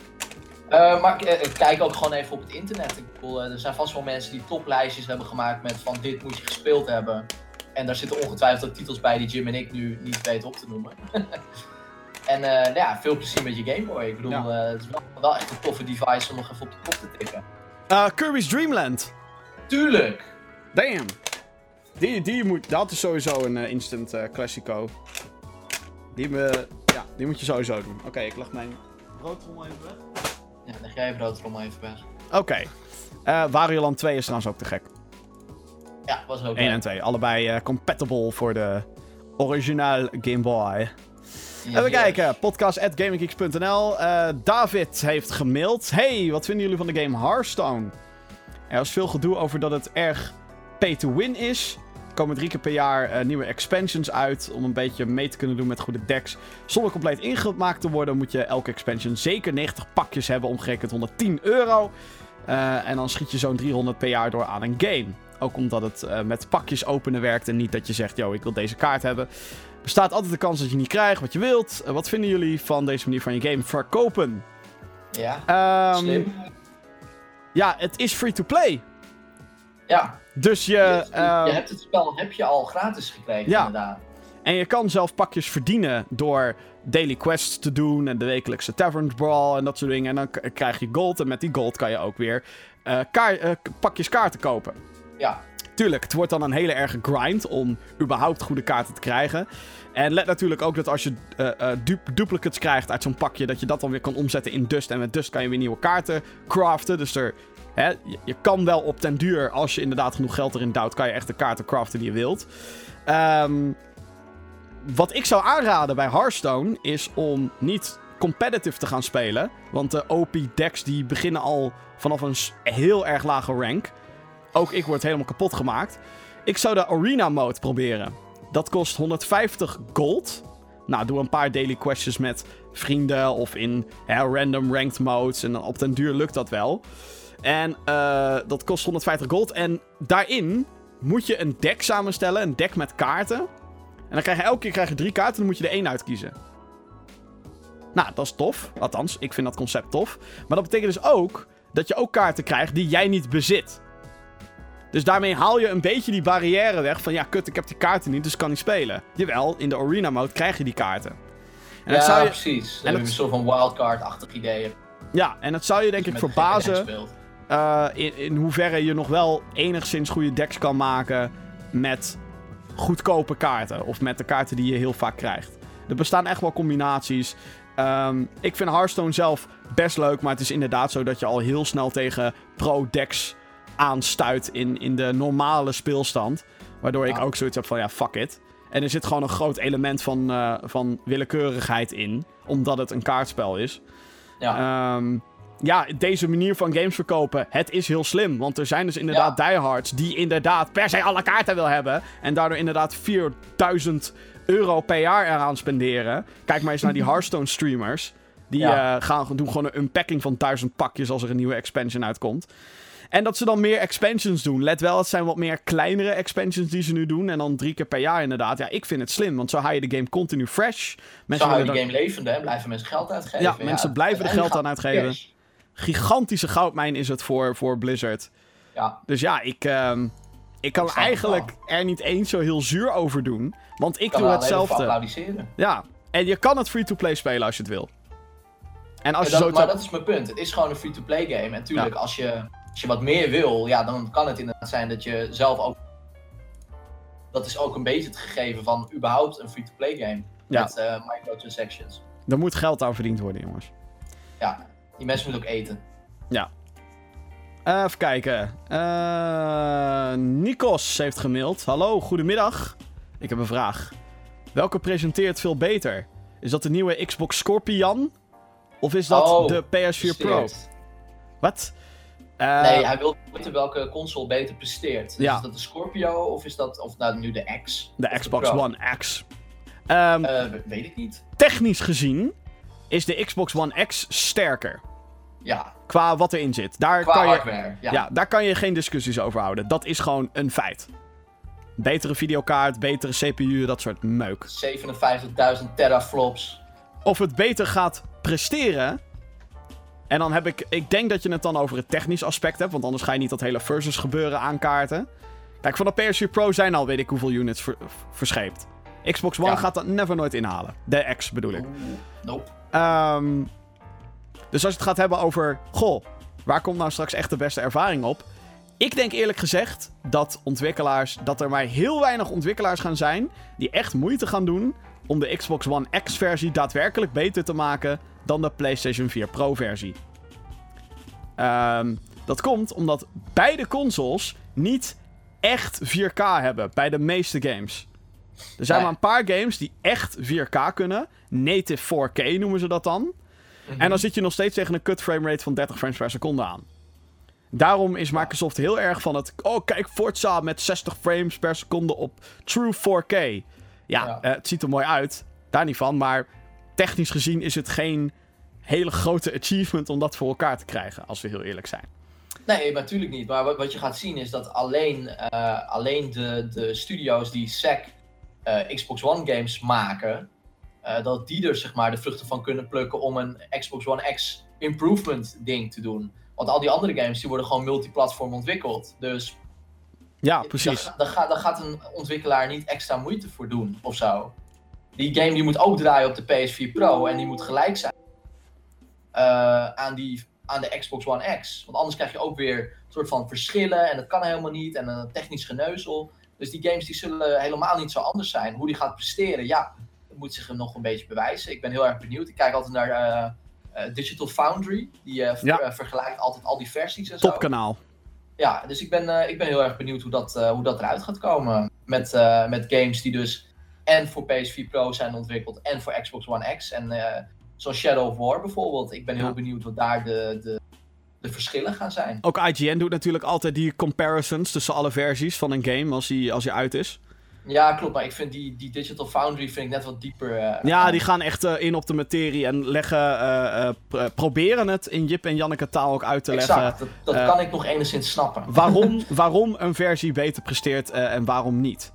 Wat ik Ja. heel interessant vind. Laatst hadden ze ook een video gemaakt over alle console ports van Doom. De eerste, de originele. En Mhm. waarom sommige zo fucking slecht draaiden. En of dingen, eh, of het überhaupt indrukwekkend is dat ze het. Bijvoorbeeld Doom op de Super Nintendo draait op 10 frames per seconde. Het is eigenlijk onspeelbaar. Maar gezien Ja. de hardware is het überhaupt is het indrukwekkend dat het überhaupt draait, weet je wel. Dat Dus het draait, ja precies. dat is echt heel tof. eh is ook aan, is wel een uur bijna die video. Maar het is zo interessant. Zo fucking interessant. Ook mooie duik in eh videogame historie ook. Omdat je langs allerlei consoles gaat. Waarvan je de Ja. meeste waarschijnlijk niet hebt gehad. Lees Atari Jaguar 3DO en dat soort shit. Ja, precies. Nee, eh, tof kanaal. Ik, eh, ik Ja. eh, check hun altijd. Maar ja, eh, nogmaals, technisch gezien is de Xbox One. Wat, wat er in de Xbox One X zit, is beter. Ehm, ik denk alleen het verschil, we gaan het niet heel veel zien. Sterker Nee. nog, en dat, dat is ook altijd. Dat is op dit moment bij mij een beetje het issue met 4K. Ehm, Vincent bijvoorbeeld heeft een fucking grote mooie 4K televisie. Ik weet zeker dat als ik daar mijn normale PlayStation 4 op aansluit, dat dat er ook al fucking goed uitziet. Want zijn televisie is fucking mooi en goed. En Ja, 4K nee, dat klopt. heeft natuurlijk dat extra scherpte en de Pro maakt het net ietsjes mooier. Maar ik denk dat uiteindelijk het verschil niet heel erg groot is. eh, voor de naked eye, voor de, voor de, de casual, zeg maar. Nee, het, is niet, het is niet het verschil van eh, 20 naar 1080, wat je wel echt kan zien. Ja, en nogmaals, en, en dat komt gewoon omdat die hardware dat gewoon nog niet kan. Nee, Hoe lullig dat ook klinkt. Het is allemaal een Ja. soort van eh, weird nep 4K. En nogmaals, op Gamescom heb ik Shadow of War gespeeld. Eh, ik- ik- eerst speelde ik een 4K. Toen wilden we de gameplay opnemen. En om de gameplay op te nemen moesten ze terugschakelen naar 1080p. Ik zag het verschil niet. Dus, Nee. eh. Pardon. En dat is dan een van de grote paradepaadjes van de Xbox One X. Dus Zou moeten, ja. ja. Oei, oei, oei. Eh, Sander heeft gemaild. Hey Gamergeeks, laatst heb ik gehoord dat we hier in Europa een nieuwe regel gaan instellen. Dat er geen social media meer is voor jongeren onder de 16. Nederland houdt hier de regel onder de 13. Hoe vinden jullie dit, eh, hoe vinden jullie dit minder... Er worden heel, veel, heel weinig punten en commas gebruikt in een mailtje. Eh, hoe vinden jullie dit? Minder koters op de interwebs, waardoor misschien minder haatcomments op YouTube en minder jongeren die echt de slechtste video's maken. Wat vinden jullie hier de voor- en nadelen van? Misschien een beetje een rare vraag, maar je begrijpt mijn idee. Ehm, Bijna, so- bijna sociaal-maatschappelijk onderwerp. het is echt een sociaal-maatschappelijk onderwerp. Ehm, kijk, dat er. Dat jongeren zich minder. Of dat jongeren zich. eh, eh, en dan zeg ik jongeren, dat is heel breed, maar. De jongste doelgroep op YouTube. Ja, het is inderdaad een beetje schandalig wat zij allemaal online zetten af en toe. Ook wat er. Kunnen zetten ook. Kunnen hè. zetten, ja. Dat, dat is een hele belangrijke. Wat er eh, ook soms naar mijn hoofd gegooid wordt, omdat ik de Maxter Gaming mouse niet heel goed vind. Ehm, ook al is het een muisje van 5 euro die het prima doet, wat ik overigens zeg, maar niemand wil daar naar luisteren, maar whatever. Ehm, wat ik af en toe ook naar mijn hoofd geslingerd krijg, dat ik dan echt denk: hebben jullie geen fucking. Serieus, waar. Wat is er met je brein gebeurd? Hè, wat. Kom op, like, laat dit eens even aan je moeder zien en vertel dan vervolgens hoe trots je bent hierop. Ehm, maar then again, ook ik heb wel eens, toen ik 14, 13 was, ik heb ook wel eens naughty shit gezegd online. Ik ben daar toen... Omdat je ermee wegkomt. Nou ja, dat was dus de grap. Ik kwam er toen niet mee weg, want mijn ouders kwamen erachter. Ja, maar die, Ik heb die namelijk sociale ooit- controle die is er niet meer. En Ja. dat is ook bijna onmogelijk. Ja, het is onmogelijk, want iedereen kan een fucking account aanmaken. Je kan Ja. be- makkelijk beweren dat je 18 bent. Dat is de, je kan het makkelijk faken. Dus je kan meteen neerzetten, ah, wat een, wat een, wat een kut podcast is dit. En dat, dat is dan nog het meest milde wat ik waarschijnlijk kan bedenken. Ehm, ja. Dus ja, je zal het altijd blijven houden. En het nadeel is, sommigen gedragen zich als tienjarigen, maar blijken dan gewoon 30 jaar en ouder te zijn. En die, Ja, ja, dat- die posten ook. gewoon shit. op internet alles kunnen probleem. Ja. Dus, wat eh, ik wel grappig vind, is de- dat je dat op Facebook ook ziet. Terwijl daar gewoon, dat je met naam en toenaam gewoon mensen aan het, aan het beledigen bent. Ja. van. Ja. En zelfs daar denken mensen mee weg te kunnen komen. Terwijl op Facebook staat ook gewoon je adres en weet ik veel wat. En dan zeg ik niet dat ik je kom opzoeken. Maar je moet wel voorzichtig zijn met de dingen die je zegt op internet. ja, laat, laat dit inderdaad eh, zo zijn. Dat alles eh, wat, je, wat je zegt en doet op online, dat kan een gevolg hebben. Ehm, ook wat wij nu zeggen, dat kan een soort van een gevolg hebben. Dus Ja, als een het goed soms... voorbeeld daarvan was dat, eh, dat Twitter-ding. Dat Je valt even weg, Johan. Oh, hallo? Ja, hallo, je bent er weer. Oh, ja. Dat iemand op Twitter zei van iets over een bom of zo, of over een aanslag. Ik ga een bom ja, plaatsen bij mijn school, wordt Jo. meteen opgepikt. Ja, dat wordt meteen opgepikt. Ja, meteen. Moet je dus niet doen. En ehm, wat, ik- wat ik ook wel zou zeggen is, kijk, eh, het lijkt misschien grappig om onder een video neer te zetten, haha, wat een teringlul ben je. Ehm, waar het niet dat degene die die video heeft gemaakt, waarschijnlijk daar energie en moeite in heeft gestoken. En kijk, eh, feedback en, en kritiek hebben, dat is allemaal prima. Daarom Graag. zitten wij ook online. Daarom maken wij ook deze podcast. Daarom maken wij Gaming Geeks. Wij hebben kritiek op games. En we houden van games. En degene die we tof vinden, daar willen we het graag over hebben. En degene die we minder tof vinden, willen het ook graag over hebben. Want we willen... ehm, wij vinden het interessant om te delen. En ook van andere mensen te horen waarom dingen volgens ons niet goed zijn. Ehm, dus denk daar ook over na. Eh, sterker nog, op een podcast... Ik ga gewoon even nu heel... eh, heel ouderwets even naar de podcast van vorige week. Zo, dat is wel heel ouderwets. Dat is een week geleden. Zo, man, man, man. Maar ook daar was dan ook zo'n comment dat ik denk, waarom verwoord je dat op die manier? Eh, dit bijvoorbeeld, even kijken. De Gamer Geeks podcast is kankervreed, met een V. Idee, maar anderhalf uur demotiveert hard. Dan denk ik van, oké, waarom is dat dan weer nodig, zeg maar, om dat te zeggen? Denk daar dan even over na. En, Ja, weet je wel, inderdaad. Ehm, ik, ik, ik kan daar, ik, daar kan ik heel slecht tegen. Dat er gewoon niet wordt nagedacht over wat je online zet. En Ja, voor fuck's sake mensen, leer een keer fucking spellen. En, Ja, maar, maar- het probleem is... Mensen die ouder zijn, gedragen zich soms gewoon als kids. Dus vaak is het niet eens te identificeren wie er nou, wie er Nee, nou dat klopt. 13 of jonger is. En wat, wat ik gewoon vervelend vind en wat ik ooit geleerd heb is... Vind, dan is daar een reden voor en dan moet je die reden ook delen. En anders moet je, dus als je iets leuk vindt, als je dit bijvoorbeeld niet leuk vindt, eh, dan horen wij dat graag. Eh, Ja. Maar dan moet je dus zeggen, ik vond deze podcast niet leuk, want bla bla bla bla bla bla. Ja. En daar kunnen wij, mee, kunnen wij het mee eens zijn, eh, kunnen we het ook niet mee eens zijn. Maar dan heb je in ieder geval verteld waarom je iets kut vindt of niet leuk, of juist super tof. Want dat proberen wij ook te doen in onze reviews. Wij zeggen niet van, dit spel is kut, nou bedankt voor het kijken naar deze review, eh toedeledokie, tot de volgende. Nee, dat is, dat is, Nou ja, geen, dat is geen mening. Dat is Daar, daar, wil ik, daar wil ik ook even op inhaken. Want eh, ik zeg inderdaad, yo, de besturing is kut. Van een game bijvoorbeeld, ik zeg maar wat.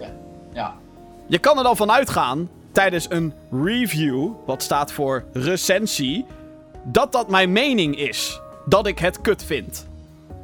Want ik kreeg Ja, laatst ik ook weer commentaar. Ik kreeg laatst commentaar van ja, je presenteert alles als een mening. Omdat je zegt dit is kut en het, het spel is lelijk.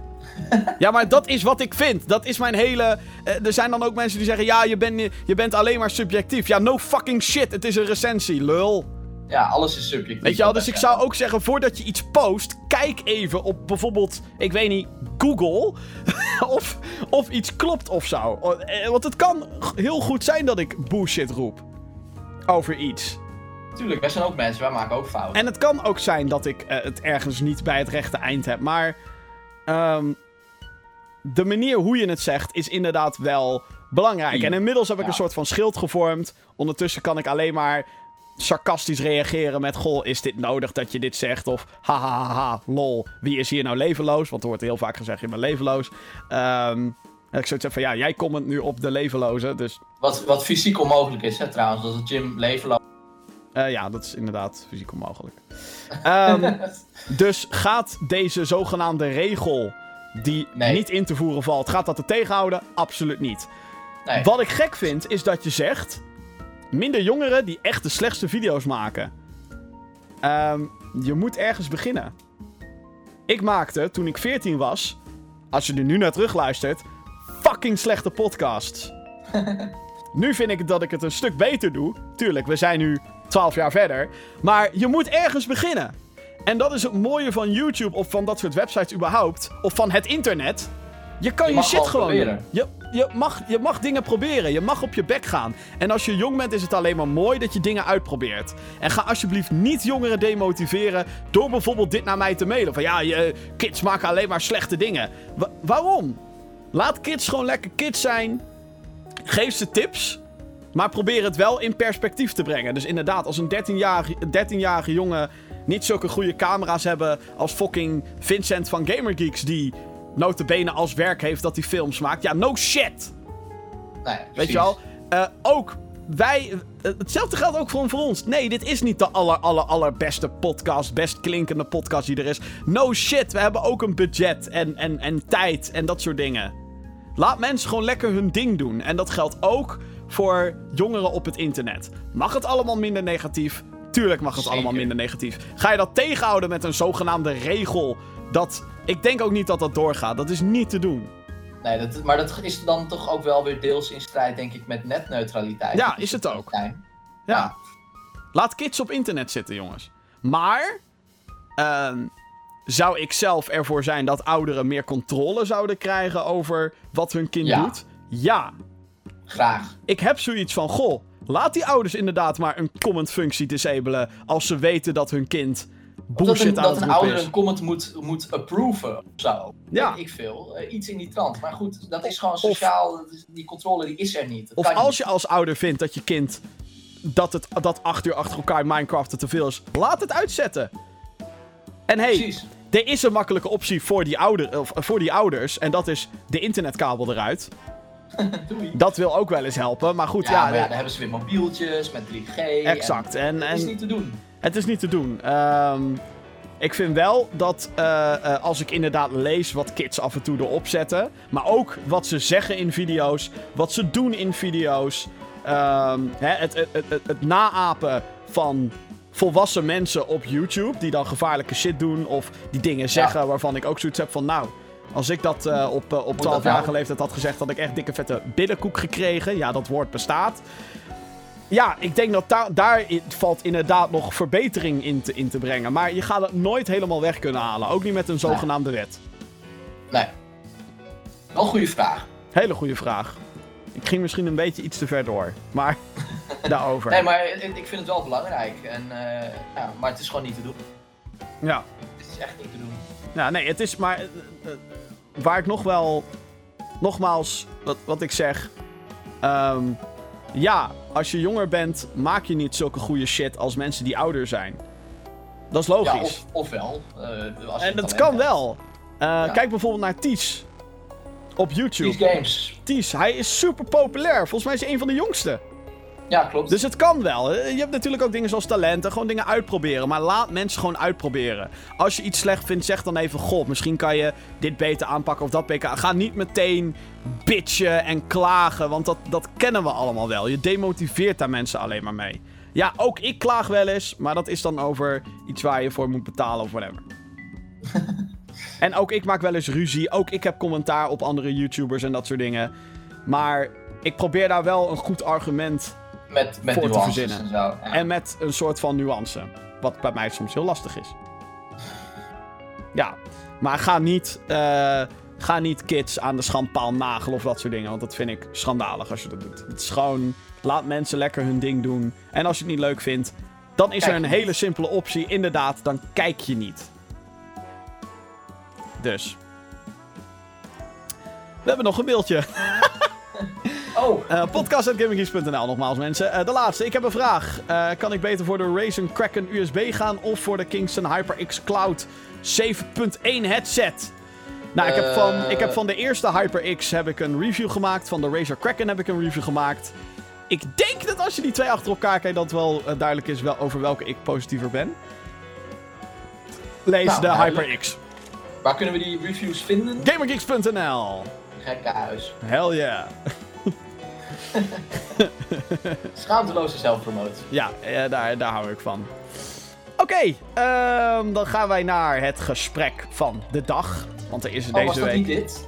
Nee, dat lijkt er wel op, ja. Maar dat was niet. We gaan er een beetje tempo in brengen. Eh, want er is namelijk van de week ook nog iets eh, interessants gebeurd. Waar ik het toch even over wil hebben. Namelijk. Player Unknown Battlegrounds. is een game die ik niet speel, die jij niet speelt. Nee. nooit meer. Hebben allebei niet gespeeld. Maar ehm, het is een van de populairste games op dit moment. Fortnite, een game van Epic Games. Hebben we het eerder in deze podcast al over gehad. Die komt nu met een Battle Royale mode. Player Unknown's Battlegrounds is een Battle Royale game. Game. Ja. En wat dat inhoudt, en correct me if I'm wrong, want ik heb dus heel weinig ervaring met het genre, maar van wat ik ervan begrijp, is dat je dus in een gigantisch level gedropt wordt. En dat je dan volgens dingen moet uitzoeken en eh, moet. eh, wapens zijn dat dan meestal en middelen om te overleven. En dat je dan elkaar moet gaan neerknallen. ja, last man standing. Ja. Zoiets is het toch? En dat kan dan in teams en dat kan in je eentje en dat soort dingen. Er zijn er een aantal. H1Z1, DayZ. DayZ is eerder gewoon kijk maar of je overleeft. Maar volgens mij zijn er servers met zo'n mode dat het echt rondes zijn. Ehm The Culling is denk ik eh, een goed voorbeeld. Dat is Oh die- ja, die dat- Hunger Games-achtige game. Ehm, en dan heb je nu dus Player Unknown's Battlegrounds en Fortnite. Ja. Ehm, en wat er nu dus gebeurd is, is dat de ontwikkelaar van Player Unknown's Battlegrounds heeft lopen roepen... Godverdomme, we gaan waarschijnlijk stappen nemen, rechterlijke stappen, tegenover Epic. Omdat zij nu met een Battle Royale mode komen. Dat is een rip-off. Dat is van ons, verdomme. Ehm, wij vinden het niet eerlijk dat Epic Games dit doet. Ik heb een paar van die blogposts. Ik heb er een beetje doorheen zitten scannen en gelezen. En het schijnt dat zij zich beledigd voelen. Omdat zij een samenwerking hebben met Epic Games. Epic Games licenseert ook de engine waar Player Unknown's Battlegrounds op draait. Dat is de Unreal 4 engine. Ah, natuurlijk, Eh, ja. En daarom denkt de ontwikkelaar van PUBG... denkt dus dat Epic informatie heeft gestolen vanuit die, eh, die samenwerking die ze hebben... waardoor zij nu dus die Battle Royale mode in Fortnite doen. En daarom willen ze dus nu stappen gaan ondernemen. Ze vinden het niet eerlijk en bla bla bla bla. Nou, als dat noemen- waar is, dan snap ik dat wel.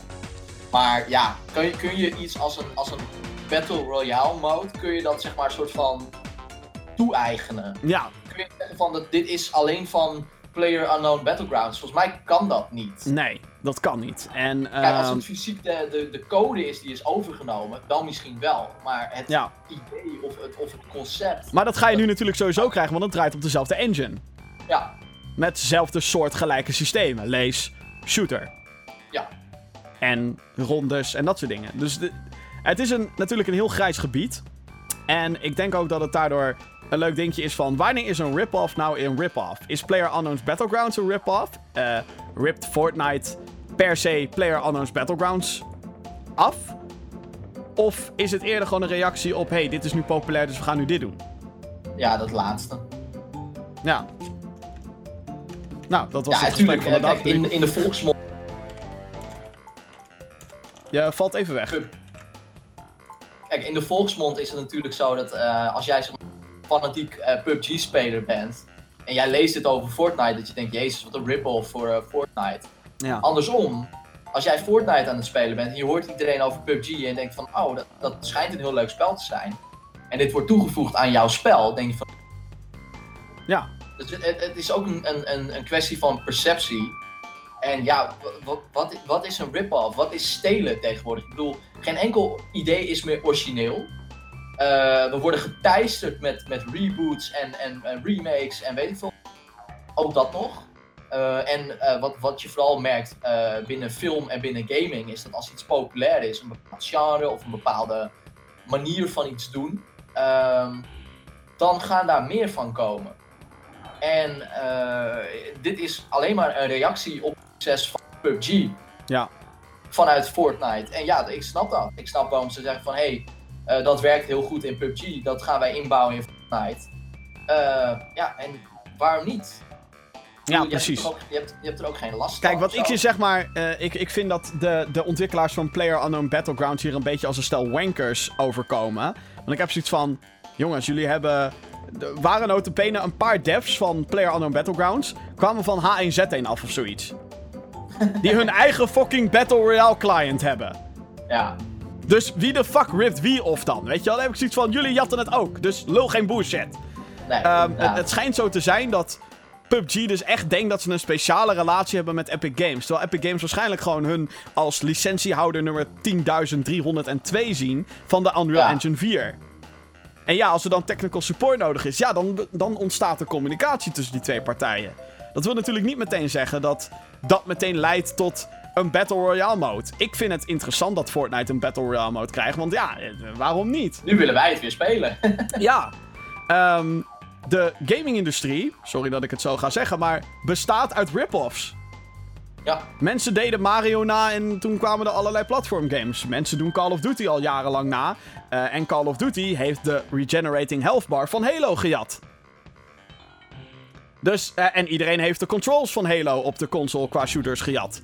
Die maar als je alleen Mario Kart als voorbeeld neemt. Ik bedoel, Ja. hoeveel pogingen tot, tot, tot Mario Kart zijn er gedaan, los van Mario Kart? Ik bedoel, eh, de, de, de lijst is eindeloos. Ja, alles bestaat uit rip-offs. En als er een populair iets is, ja, dan gaan mensen daarop. eh, eh, dan gaan mensen daar ook zelf variaties op bedenken. We hadden het net over Hearthstone. Sinds de release van Hearthstone. Heeft elk Ja, fucking inderdaad. groot gamebedrijf heeft een eigen kaartgame. Ja, Tuurlijk, soms komt daar kritiek op. Bijvoorbeeld nu die Dota card game, die werd een beetje afgekraakt. MOBA's, hetzelfde verhaal. League of Legends is fucking populair, dus iedereen maakt een MOBA. Sommige zijn daadwerkelijk goed. Hero the storm! Oh, wat erg! Je snapt mijn idee. Ehm, maar ja, ik bedoel, tuurlijk. de- de- als er iets cool is en vets, dan gaan mensen daar nieuwe dingen op maken. Ehm, maar ja, er is natuurlijk ergens is er een grens. De vraag Tuurlijk. is, waar ligt die grens? En dat, ehm, qua juridisch gezien, zal dat ongetwijfeld bij patenten liggen. Of bij Ja. inderdaad gebruikte assets en gebruikte code. ja. Ehm, er zijn natuurlijk wel, wel eens wat rip-off games voor de rechter. En dan hebben we het vooral over zeg maar Chinese mobile rip-offs die ook logo's en zo gaan gebruiken. Als je logo's gebruikt ben je helemaal de lul. Eh, want dat is natuurlijk gewoon copyright en over een titel zit copyright. Maar over mechanics, ja, daar is inderdaad gigantisch grijs gebied. Deze discussie hadden we natuurlijk een jaar, half jaar geleden of een jaar geleden ook al kunnen hebben. Met alle Dark Souls-achtige games. Dat, ja, nee, inderdaad. Maar dat, dat, is precies, dat is precies een goed voorbeeld. Want daar, eh, daarin merk je dus dat eh, The eh, Code Vein dat er aankomt, eh, Lords of the Fallen, eh. Die, die- Nioh inderdaad, die diezelfde soort, eh, datzelfde soort concept en vergelijkbare mechanics. Maar gewoon Is bijna alles is hetzelfde in die zin. Hè? Je hebt lichte aanvallen, zware aanvallen, dodgen, de bonfires en al dat soort dingen.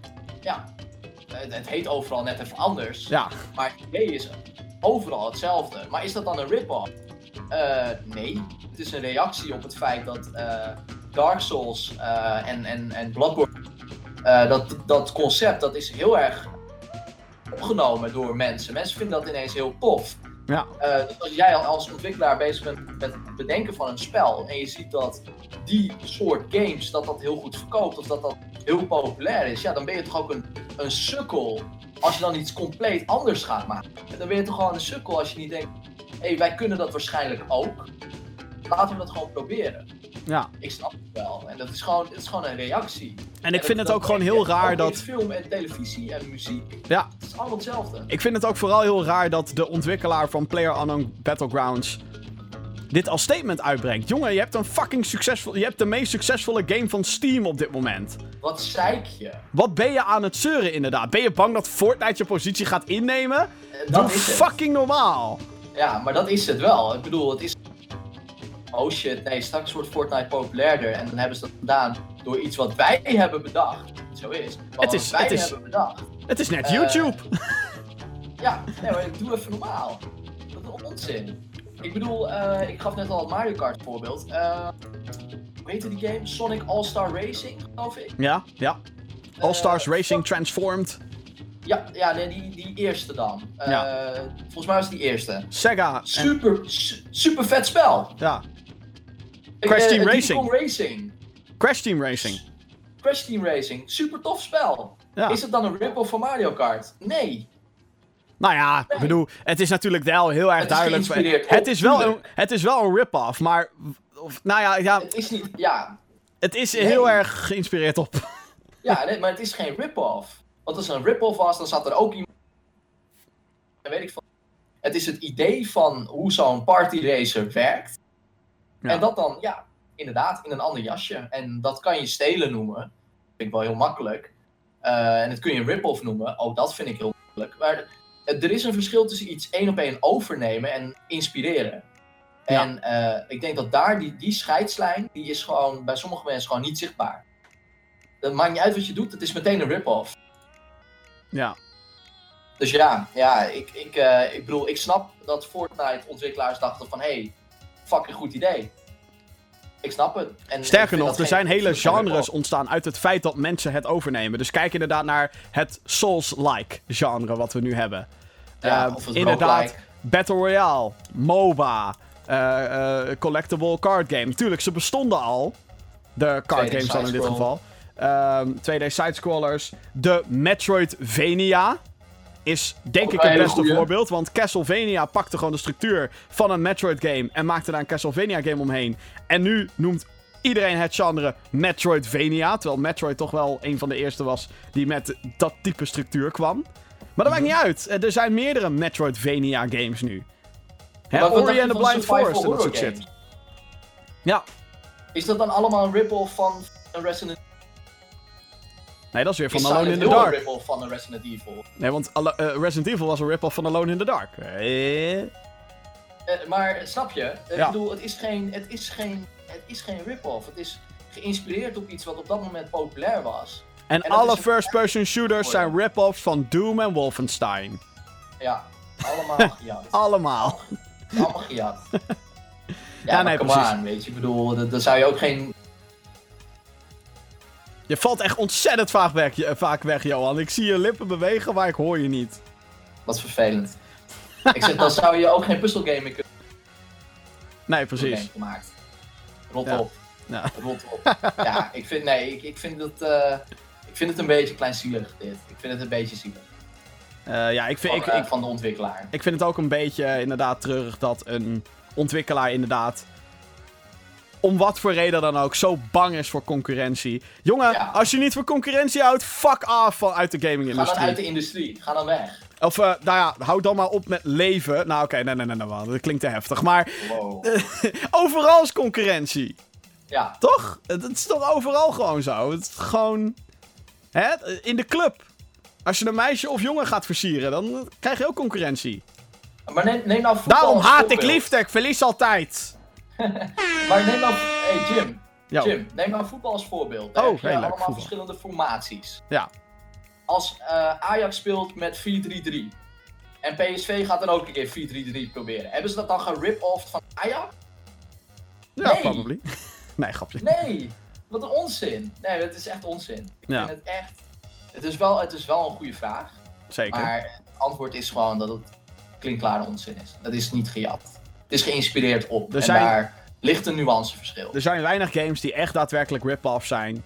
Ik vond bijvoorbeeld zelf, maar ja, ook daar heb ik zoiets van, ja, eh, nou ja, oké. Er is één voorbeeld. Paladins.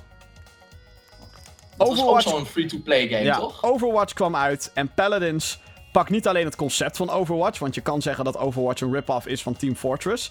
Nee, dat pakt het concept van Team Fortress. De characters, de, het payload pushen en dat soort dingen. Maar Paladins gaat bij mij in dat geval net iets te ver met hoe de characters spelen. Want dat is letterlijk één op één overgenomen. Ja. Oh ja, ik ben een grote dude met een schild en ik heb een charge move. Oh, hallo Reinhardt. Hallo, Ja. ik ben een chick met een sniper en een, eh, en een eh, scope die door muren heen kan kijken. Hallo Widowmaker. Het is gewoon echt dat ik denk, what the fuck, hey, kom op. Ja, dat, ja dat, gaat, dat, dat gaat dan mij te ver.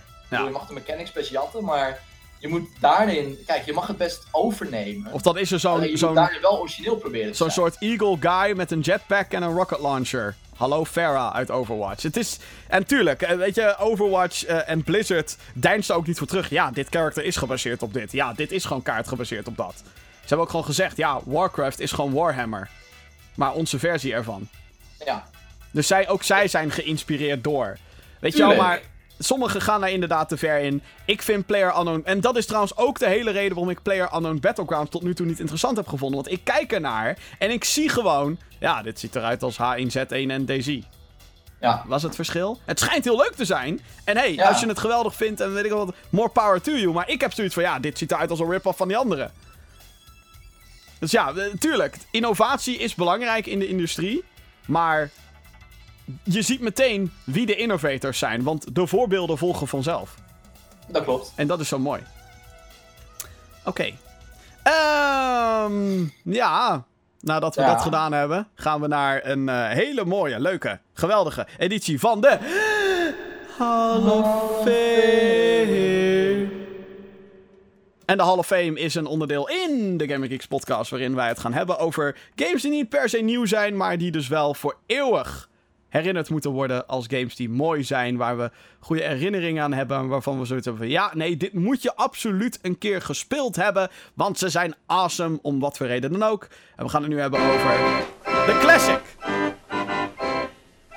ik denk dat ehm, nou, er zou een keer een onderzoek naar moeten komen, maar ik denk dat we wel kunnen stellen dat zeker 50% van de Nederland van onze generatie dit spel gespeeld Deze heeft. game heeft gespeeld. Ja. We hebben En het is natuurlijk Rollercoaster Tycoon. Die echte, de originele, de eerste. Ja, ja. Ja, hoeveel tijd ik wel niet in dit spel heb gestoken. Gewoon, eh, het- voor mensen die dit niet kennen, eh waar was je? Eh, je, bent een, eh, je bent eigenaar van een pretpark. En je bent niet alleen eigenaar, je geeft dat ook vorm.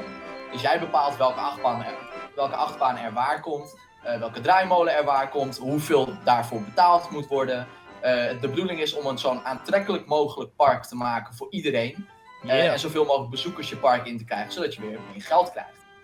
Ehm, dat klinkt heel simpel. En ja, in de basis is dat het ook. Alleen je moet rekening houden met achtbanen die te eng zijn voor bepaalde type mensen. Dus voor een hele enge achtbaan moet ook een wat simpelere achtbaan zijn. Want anders denkt de bezoeker van nee, dat is, dat is niks voor mij.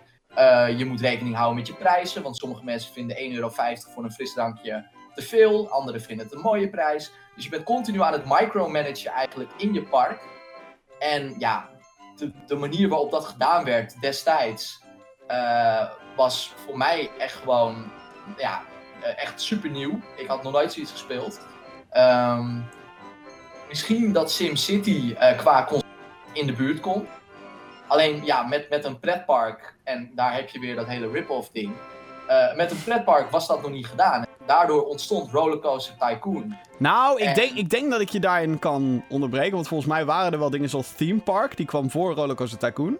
Zat die daarvoor? Volgens mij wel. Ja. Jeetje. ja. Maar Rollercoaster Tycoon was toch wel de populairste. En ik denk dat er een reden achter zit. Want ehm, ik denk dat dit een van de eh, games is die in mijn, in mijn optiek... Ja, 1994 was het Theme Park, de originele. Oh. Dus die waren Oh. echt eerder. Eh, ehm, maar ehm, het is een van die games die bij mij echt mond-op-mond reclame.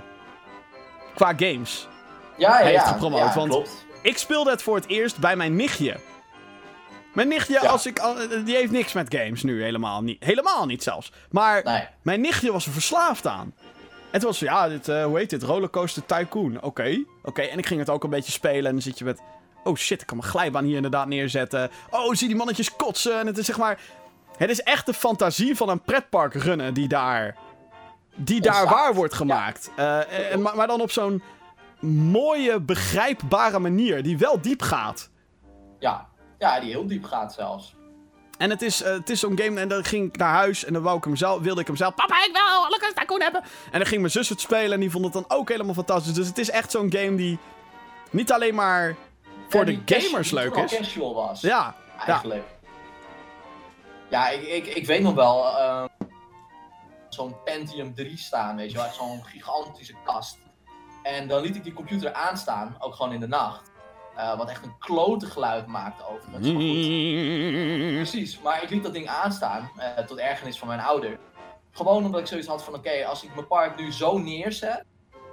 eh, en dat gewoon een dag zo laat doorlopen... dan heb ik straks genoeg geld om die ene achtbaan ja. en zover ging het dus. dus ik, of de klassieke natuurlijk van, oh je ziet dat het regent. Hoppa, twee gulden extra op de, op de paraplu's. Ja. Iedereen heeft het gedaan. Come on. Ja, Iedereen heeft dat gedaan. En ja, ik heb zoveel uren, zoveel tijd in die, in die eh, rollercoaster Tycoon game gestoken. Eh, toen nog die twee uitbreidingen natuurlijk. Ja. Eh, wat is het? Added Attractions en die andere, Loopy, Fruity, Loopy, Fruity. Fruity Loops? Oh nee, dat is een, dat is een cereal. Loopy Landscapes, was dat? Loopy Landscapes, oh, dus had ik toch ergens goed. Ja, ja, ja. Waardoor je zeg maar nog meer, gewoon nog meer attracties kon bouwen en eh, het werd gewoon... Ehm, ja, die game is gewoon, eh, ik weet of Nederland een heel erg groot rollercoaster is. Eh, vanuit, vanuit mijn huidige functie dan, in dit geval. Maar echt binnen Nederland is Disclosure. Tycoon is gewoon een begrip. Ja. is echt een begrip. Ja, nee, Bijna het is... iedereen kent dit spel. En het, wat, het, wat ik er zeg maar zo knap aan vind, is dat als ik het nu werkend zou krijgen op mijn Windows 10 PC, Dat kan hè. kan het? Oh. Ja, ja, ja. Ja, het is al een tijd geleden hoor, maar een tijd geleden had ik hem op Steam gehaald. En de Steam-versie in ieder geval een beetje... Misschien hebben ze dat inmiddels opgelost, maar... Eh, dat zou opgelost moeten zijn in ieder geval. Oh, nou ja. Ehm, in ieder geval, het, als je het draaiende weet te krijgen, of, nou ja, kan kennelijk, ehm, dan is het nog steeds leuk om te spelen. En dan ben je Ja. meteen ben je een uur verder. En het, Ja, er zitten klopt. allemaal lagen in die op de een of andere manier in andere pretparkgames dan gewoon eruit gesloopt werden. Dingen zoals een, het, het eh, research systeem, dat je nieuwe attracties ontdekt Ja, terwijl je in een park ja. bezig bent. Dingen zoals dat het... eh, Oké, het enige nadeel wa- waren die klote bomen altijd in dat kutspel. Ja, je wil een achtbaan bouwen. Eh, kan niet. Boom in de weg. Ben je één boom aan het wegklikken? Boom in de weg. Nog een boompje wegklikken. Boom in de Oh, weg. in de weg. Sloop de natuur! Ik wil mijn achtbaan. Dat was een beetje... eh, Ik was altijd... Leende ik geld in dat spel. Want dat kan. Je kan een soort van lening afsluiten. Moet je daar elke maand rente over betalen. Zoals een beetje in de echte wereld. Maar dan met minder matenaaierij dan in de echte wereld. Ehm, en, en het eerste wat ik altijd deed is maximale lening en al die kutbomen weghalen. Want fuck de bomen. Ja, want het kost inderdaad geld om zo'n boom te verwijderen. Ja. Moet Ja, dus als je worden. inderdaad zo'n heel bos wilde verwijderen, dan had je daar wel wat, eh, wat voor nodig. Ja. En ik wilde altijd land bijkopen. Wat ook een shitload aan geld kostte. Ja, ja, ja, omdat je anders net je achtbaan niet kon neerzetten. Precies. Het En is... dat was dus de reden dat ik zeg maar mijn spel gewoon liet doorlopen. Zodat ik zeg maar gewoon, eh, maar ja, zo'n Pentium, ja. dan deed je je computer weer aan. En toen was hij vastgelopen. Ah. En zeg maar niet- Niet vastgelopen, zeg maar 7 uur onderweg. Nee, gewoon na 10 minuten nadat je je scherm uitdrukte, het ding al vastgelopen. Ja, dat is kut, ja. super kut. Ja. Super kut. Altijd opslaan. Altijd opslaan in het spel. Ja, nee, het was opgeslagen, alleen tot daar. Ja. Ik vraag me toch wel af wat er dan gebeurd is. Want eh, ik weet zelf dat ik deel 2 toen speelde. Ja, En ik verwachtte, een, ver- ik verwachtte een verbetering. Maar het was eigenlijk gewoon dezelfde game. ja, het was inderdaad gewoon meer van hetzelfde. Ja, vond ik echt jammer. Ik had zoiets van, hallo. Het is deel en toen kwam 2. En je geeft me gewoon deel 1, een soort van expansion eigenlijk.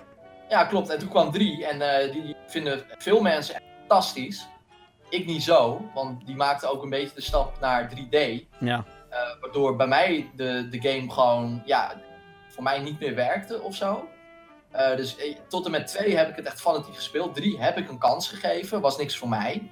En daarna werd het eigenlijk een beetje stil rondom die reeks. Maar ik zweer het je, jaren later heb ik af en toe nog steeds gewoon een keer Rollercoaster gewoon erin gegooid. Om gewoon Rollercoaster Tycoon te gaan spelen. Gewoon omdat het, het is gewoon, het is gewoon heerlijk tijdverdrijf. Dat micromanagen is gewoon leuk. En dat, dat, dat concept van dat spel, dat is gewoon, ja, dat is, het is een vies woord, maar dat is tijdloos. Ja. Dat kan je gewoon altijd blijven doen. Ja. En dat is ook de reden dat natuurlijk die Rollercoaster Tycoon Classic voor mobile op dit moment nog zo fucking populair is. Want het is gewoon dat spel waar we het nu over hebben. Zoveel beter dan, dan Rollercoaster Tycoon voor mobile. Ja, nee, die, die, Die fucking free-to-play echt heel teringzooi. goed.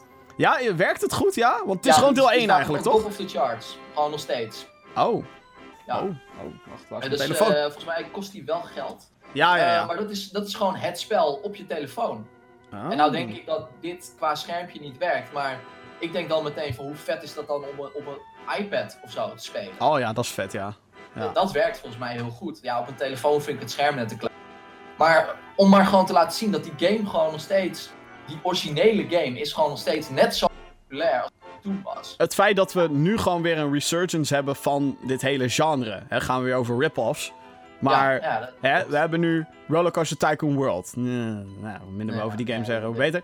Ehm, eh, dan heb je Parkitect, die nog in Early Access is. Die pakt echt die oude stilo van eh, de ja, ja, ja. Rollercoaster Tycoon 1. En dan heb je natuurlijk de populairste op dit moment, Planet Coaster. Planet Coaster. Die Ja, heel goed schijnt te zijn. Ik heb hem zelf niet. Ik ook niet. Eh, ik ben ook bang dat als ik die ga kopen, dat ik dan... Nou, dan moet ik mijn werk denk ik af gaan zeggen of zo. Of gewoon ontslag ik denk nemen. dat je gewoon ontslagen wordt. ja. Doei, ben weg. Doei. Dan neem ik gewoon, koop ik gewoon een laptop en dan ga ik daar zitten. Wat ben je aan het doen? Park ontwikkelen. Bitch! Leave me alone. Nee, maar dat, dat hele genre was heel populair. Want Soep Tycoon en eh, Waterpark Tycoon en weet ik veel. Je had op een gegeven moment had je allerlei soorten Tycoon games. Ja. Eh, en nu komt dan die, eh, die Jurassic World. Ja, vet. Jurassic World Evolution. Ja, fucking vet. Fucking vet. Ja. Dat wil je. je gewoon je eigen Jurassic Park bouwen. Dat is echt mijn droom sinds 1994 al. Kom aan. Ja. Geef me die shit. Nee, dus eh, ja, Rollercoaster Tycoon Is fantastisch. no-brainer is. Ja, het is, eh, eh, ja, het was geïnspireerd op Theme Park en werd een van de grondleggers van, ik denk een van de populairste genres die we in Nederland in ieder geval kennen. En dat is Ja. het tycoon genre. Ja, inderdaad. Man. Chapeau. Chapeau Rollercoaster voor. Rollercoaster Tycoon. Ah. Oké, eh, laten we even naar de releases gaan kijken van deze week. Yes. Eh, we komen bijna aan het einde van deze podcast. Eh, eentje die ik vorige week helemaal vergeten was om te, te noemen. qua games die deze week uitkomen. Die is al uit. Marvel vs. Capcom Infinite. ja, 19 september voor de PlayStation 4, Xbox One en de PC. Ehm, ik was afgele... ja, vorige week was ik een weekendje in Duitsland. daar lach je al. En daar lag hij en ik zat zo... What the fuck? Marvel vs. Capcom is uit? Jongens, wat is hier aan de hand? Ik möchte die game jetzt! Maar ja, dan zie je toch dat lelijke PlayStation eh, exclusieve content voor PlayStation. Nee, nee, nee, ik hoop wel in Nederland. Gierige USK die over de halve hoes heen. Ja, gadverdamme. Maar eh, ja, ik eh, moet hem nog binnenkrijgen. Ik ga hem hopelijk deze week een keertje spelen. Want Marvel vs. Capcom, awesome. Omdat ik hem vorige week dus vergeten... Ik, ik, ik weet niet waarom. Maar in mijn hoofd had ik echt dat hij eind, eind, eind september uit zou komen. Op de een of andere De reden. marketing, hè, rondom die titel. Ja, slecht. heel slecht. Ja, bijna geen, geen goede shit. Ja, nu zie ik op een paar websites wel advertenties staan trouwens, maar goed. Ja, een beetje laat. Nu is uit. Ehm, dan een game die ook al uit is, maar die ik toch ook nog even onder de aandacht wil brengen. Figment is uit. F-I-G-M-E-N-T. Op Steam. PC dus. Ehm, Dat is een Zelda-achtige game in een soort droomwereld. Deze game heb ik eh, vorig jaar gespeeld op de eh, Dutch... Oh god, hoe heet? Indigo. Moet ik zeggen. Ja. Toen het in... Echt? Ja, ja niet, niet de afgelopen editie, maar de editie daarvoor. Eh, en dat, eh, ik vond het heel bijzonder, dat spel. Dus als je nog op zoek bent naar een Zelda-achtig avontuur... met gewoon wacky visuals en heel veel creativiteit... dan is dit er eentje die je eh, op je Steam wishlist mag, zeggen, mag, mag zetten. Ik ga wel even checken zo. Ik, Ja. ik, heb, ik heb die game helemaal niet als zodanig geregistreerd voor Nou, het ja, jaar. het is echt heel vet, vond ik hem toen. Dan gaan we naar daadwerkelijk nieuwe releases. Op 26 Hey. september op de PC, dan wel Steam. Steam, gewoon Steam, dus op PC. Eh, Hop, H-O-B. Ja, Het is een eh, action-adventure game gemaakt door Runic. En als je denkt, wie zijn Runic? De makers van Torchlight, a.k.a. een aantal gasten die achter Diablo 1 en 2 zaten. Wat ik ja ik interessant hier... hier... al een tijdje in de gaten. Ik sta Ja. volgens mij ook op mijn verlanglijst. Ik ga hem niet meteen full price aanschaffen, maar er is wel eentje die ik al een tijdje kijk van... Kom, kwam je niet ook naar console? Ik denk dat die plannen er inderdaad zijn, ja. Misschien eh, heb ik er al overheen gelezen hoor, of zo. Wacht even, hop. Hop, hop, hop. HOB. Een PS4 Videogame. Eh ja, PlayStation 4 ook. Excuses. Ja. PS4, van. PC. Eh, maar het is dus dit keer een action-adventure game in plaats van een RPG zoals Torchlight. Dus het is wel Ja. degelijk eh, iets anders. Althans, moeten we natuurlijk nog maar zien. Dan ook op 26 september, fuck yes, Ruiner. Voor de PC, PlayStation 4 en de Xbox One. Hier heb ik een video over gemaakt op Gamescom. Eh, Absolver en Ruiner in eh, één mooi videootje. Ehm, deze game wordt, denk ik, te gek. Ehm, het is een top-down shooter slash hack and slash. Twin stick. Fantastisch. Je hebt vette powers. Het ziet er geweldig uit. Aparte stilo. Ik, eh, ja, dit ga ik absoluut spelen. Runner. In de gaten houden mensen. Niet zomaar voorbij gaan. Omdat het een indie, nou, indie Devolver Digital game is het.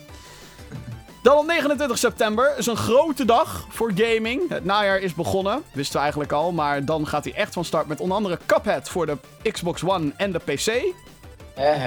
Hè hè, dat werd tijd. Fucking vijf jaar te laat of zo. Damn, Ah, son. hij hoor. Eh, Side-scrolling uh, platform game is dat. Eh, Co-op is eigenlijk een beetje de bedoeling dat je dat speelt. En het heeft een jaren 30 Disney cartoon stijl die er fantastisch uitziet. Ik moet wel eerlijk bekennen, niet dit jaar, maar vorig jaar op Gamescom speelde ik een level en die vond ik vond de run and gun gameplay noemen ze dat, dus dat je gewoon gaat lopen en vijanden kapot schiet en zo. Die vond ik niet zo heel sterk. Dus ik hoop dat dat, eh, nou, ze, ze hebben hun tijd, is. ze hebben hun tijd gehad en genoeg ontwikkeltijd denk ik. Dus eh, ja. Ja. Ook op 29 september FIFA 18 voor de PlayStation 4, Xbox One, PC en natuurlijk de Nintendo Switch. Nou, denk dat eh, heel veel mensen zich daarop verheugen en het zou me niet verbazen als heel veel mensen hem gewoon al hebben. Ja, mensen zijn nou aan het spelen zelfs, hè? Want je hebt zo'n Ja. early access ding. eh, Ja, oh ja, dat is waar ook. Ja, op Origin kan je al eh, een, een, pre-order meuk ding is mm, verschrikkelijk. Ook op 29 september de Super Nintendo Classic Mini komt uit. Eh, een, ja, zegt het eigenlijk al. Het is een mini Super Nintendo. Eh, kan je via HDMI aansluiten, dus je hoeft niet eh, zorgen, zorgen te maken dat het niet op je moderne televisie kan en zo. Ehm, twee controllers krijg je erbij en een selectie aan games, waaronder Star Fox 2, nog nooit eerder uitgebracht. En voor Europa ook best uniek Earthbound en Super Mario. RPG. En dan staan er ook nog games op zoals Super Mario World, Yoshi's Island, Street Fighter 2 Mario Kart. Turbo, Super Mario Kart, Super Metroid had ik al gezegd denk ik. Eh, Donkey Kong Country 1 alleen, waarom alleen deel Ja. 1, ik weet het niet. Final Fantasy 3, eigenlijk deel 6. En Secret of Mana staat er volgens mij ook op. Kortom, ik denk meer dan genoeg lol. Super Castlevania 4 trouwens ook, die is ook te gek. Voor, voor, je, voor je retro hartje. Ja. Ja, die eerste drie games die ga ik sowieso spelen, die je noemde. Ik ga Super Metroid denk ik weer oppakken en... eh, ja, Street Fighter 2 is... Het heeft toch wel wat hoor, Street Fighter 2 op een Super Nintendo controller. Ja, ja, ja. Ja, dat is wat, eh, te gek.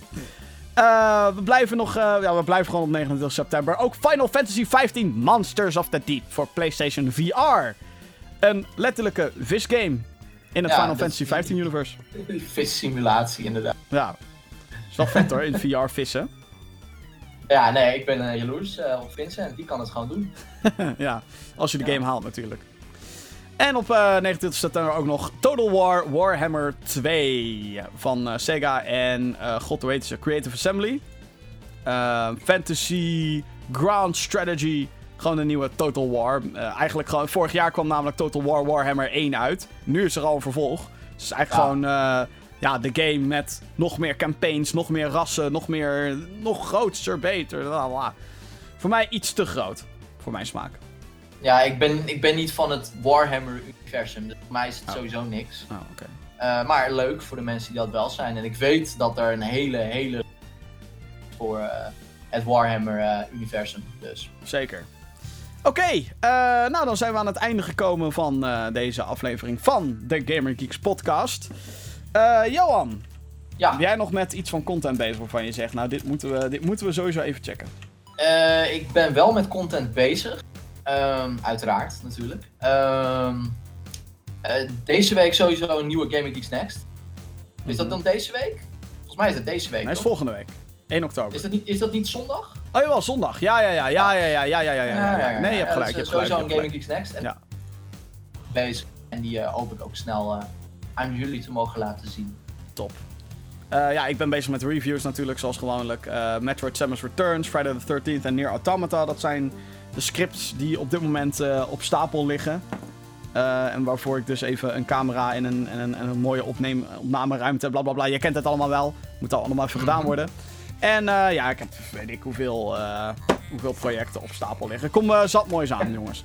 Waaronder ook, Yes. tegen de tijd dat deze podcast online staat op de YouTubes en de Soundcloud, misschien al de moeite waard om al naar gaminggeeks.nl te gaan, want waarschijnlijk is er dan een unboxing van de gloednieuwe HyperX headset. Hey. Die hebben wij mogen uitpakken op Gamescom met een dik vet embargo erop en dat soort dingen. Dus eh, Ja, dat een mooi dingetje, was dat. heel mooi dingetje. Mooi klinkend Ja. dingetje ook. Dus ja. Oké, eh, ja, volgende week zijn we er dan gewoon weer met een nieuwe Gaming Geeks podcast. Eh, nogmaals, check al onze content op gaminggeeks.nl. En als je wil weten wanneer we live gaan en wanneer de podcast er, er weer is, hou onze Twitter in de gaten. Twitter.com slash gamergeeksnl. Mensen, hartstikke bedankt voor het kijken. Dan wel het luisteren via de audio. Eh, tot de volgende. Yes, later.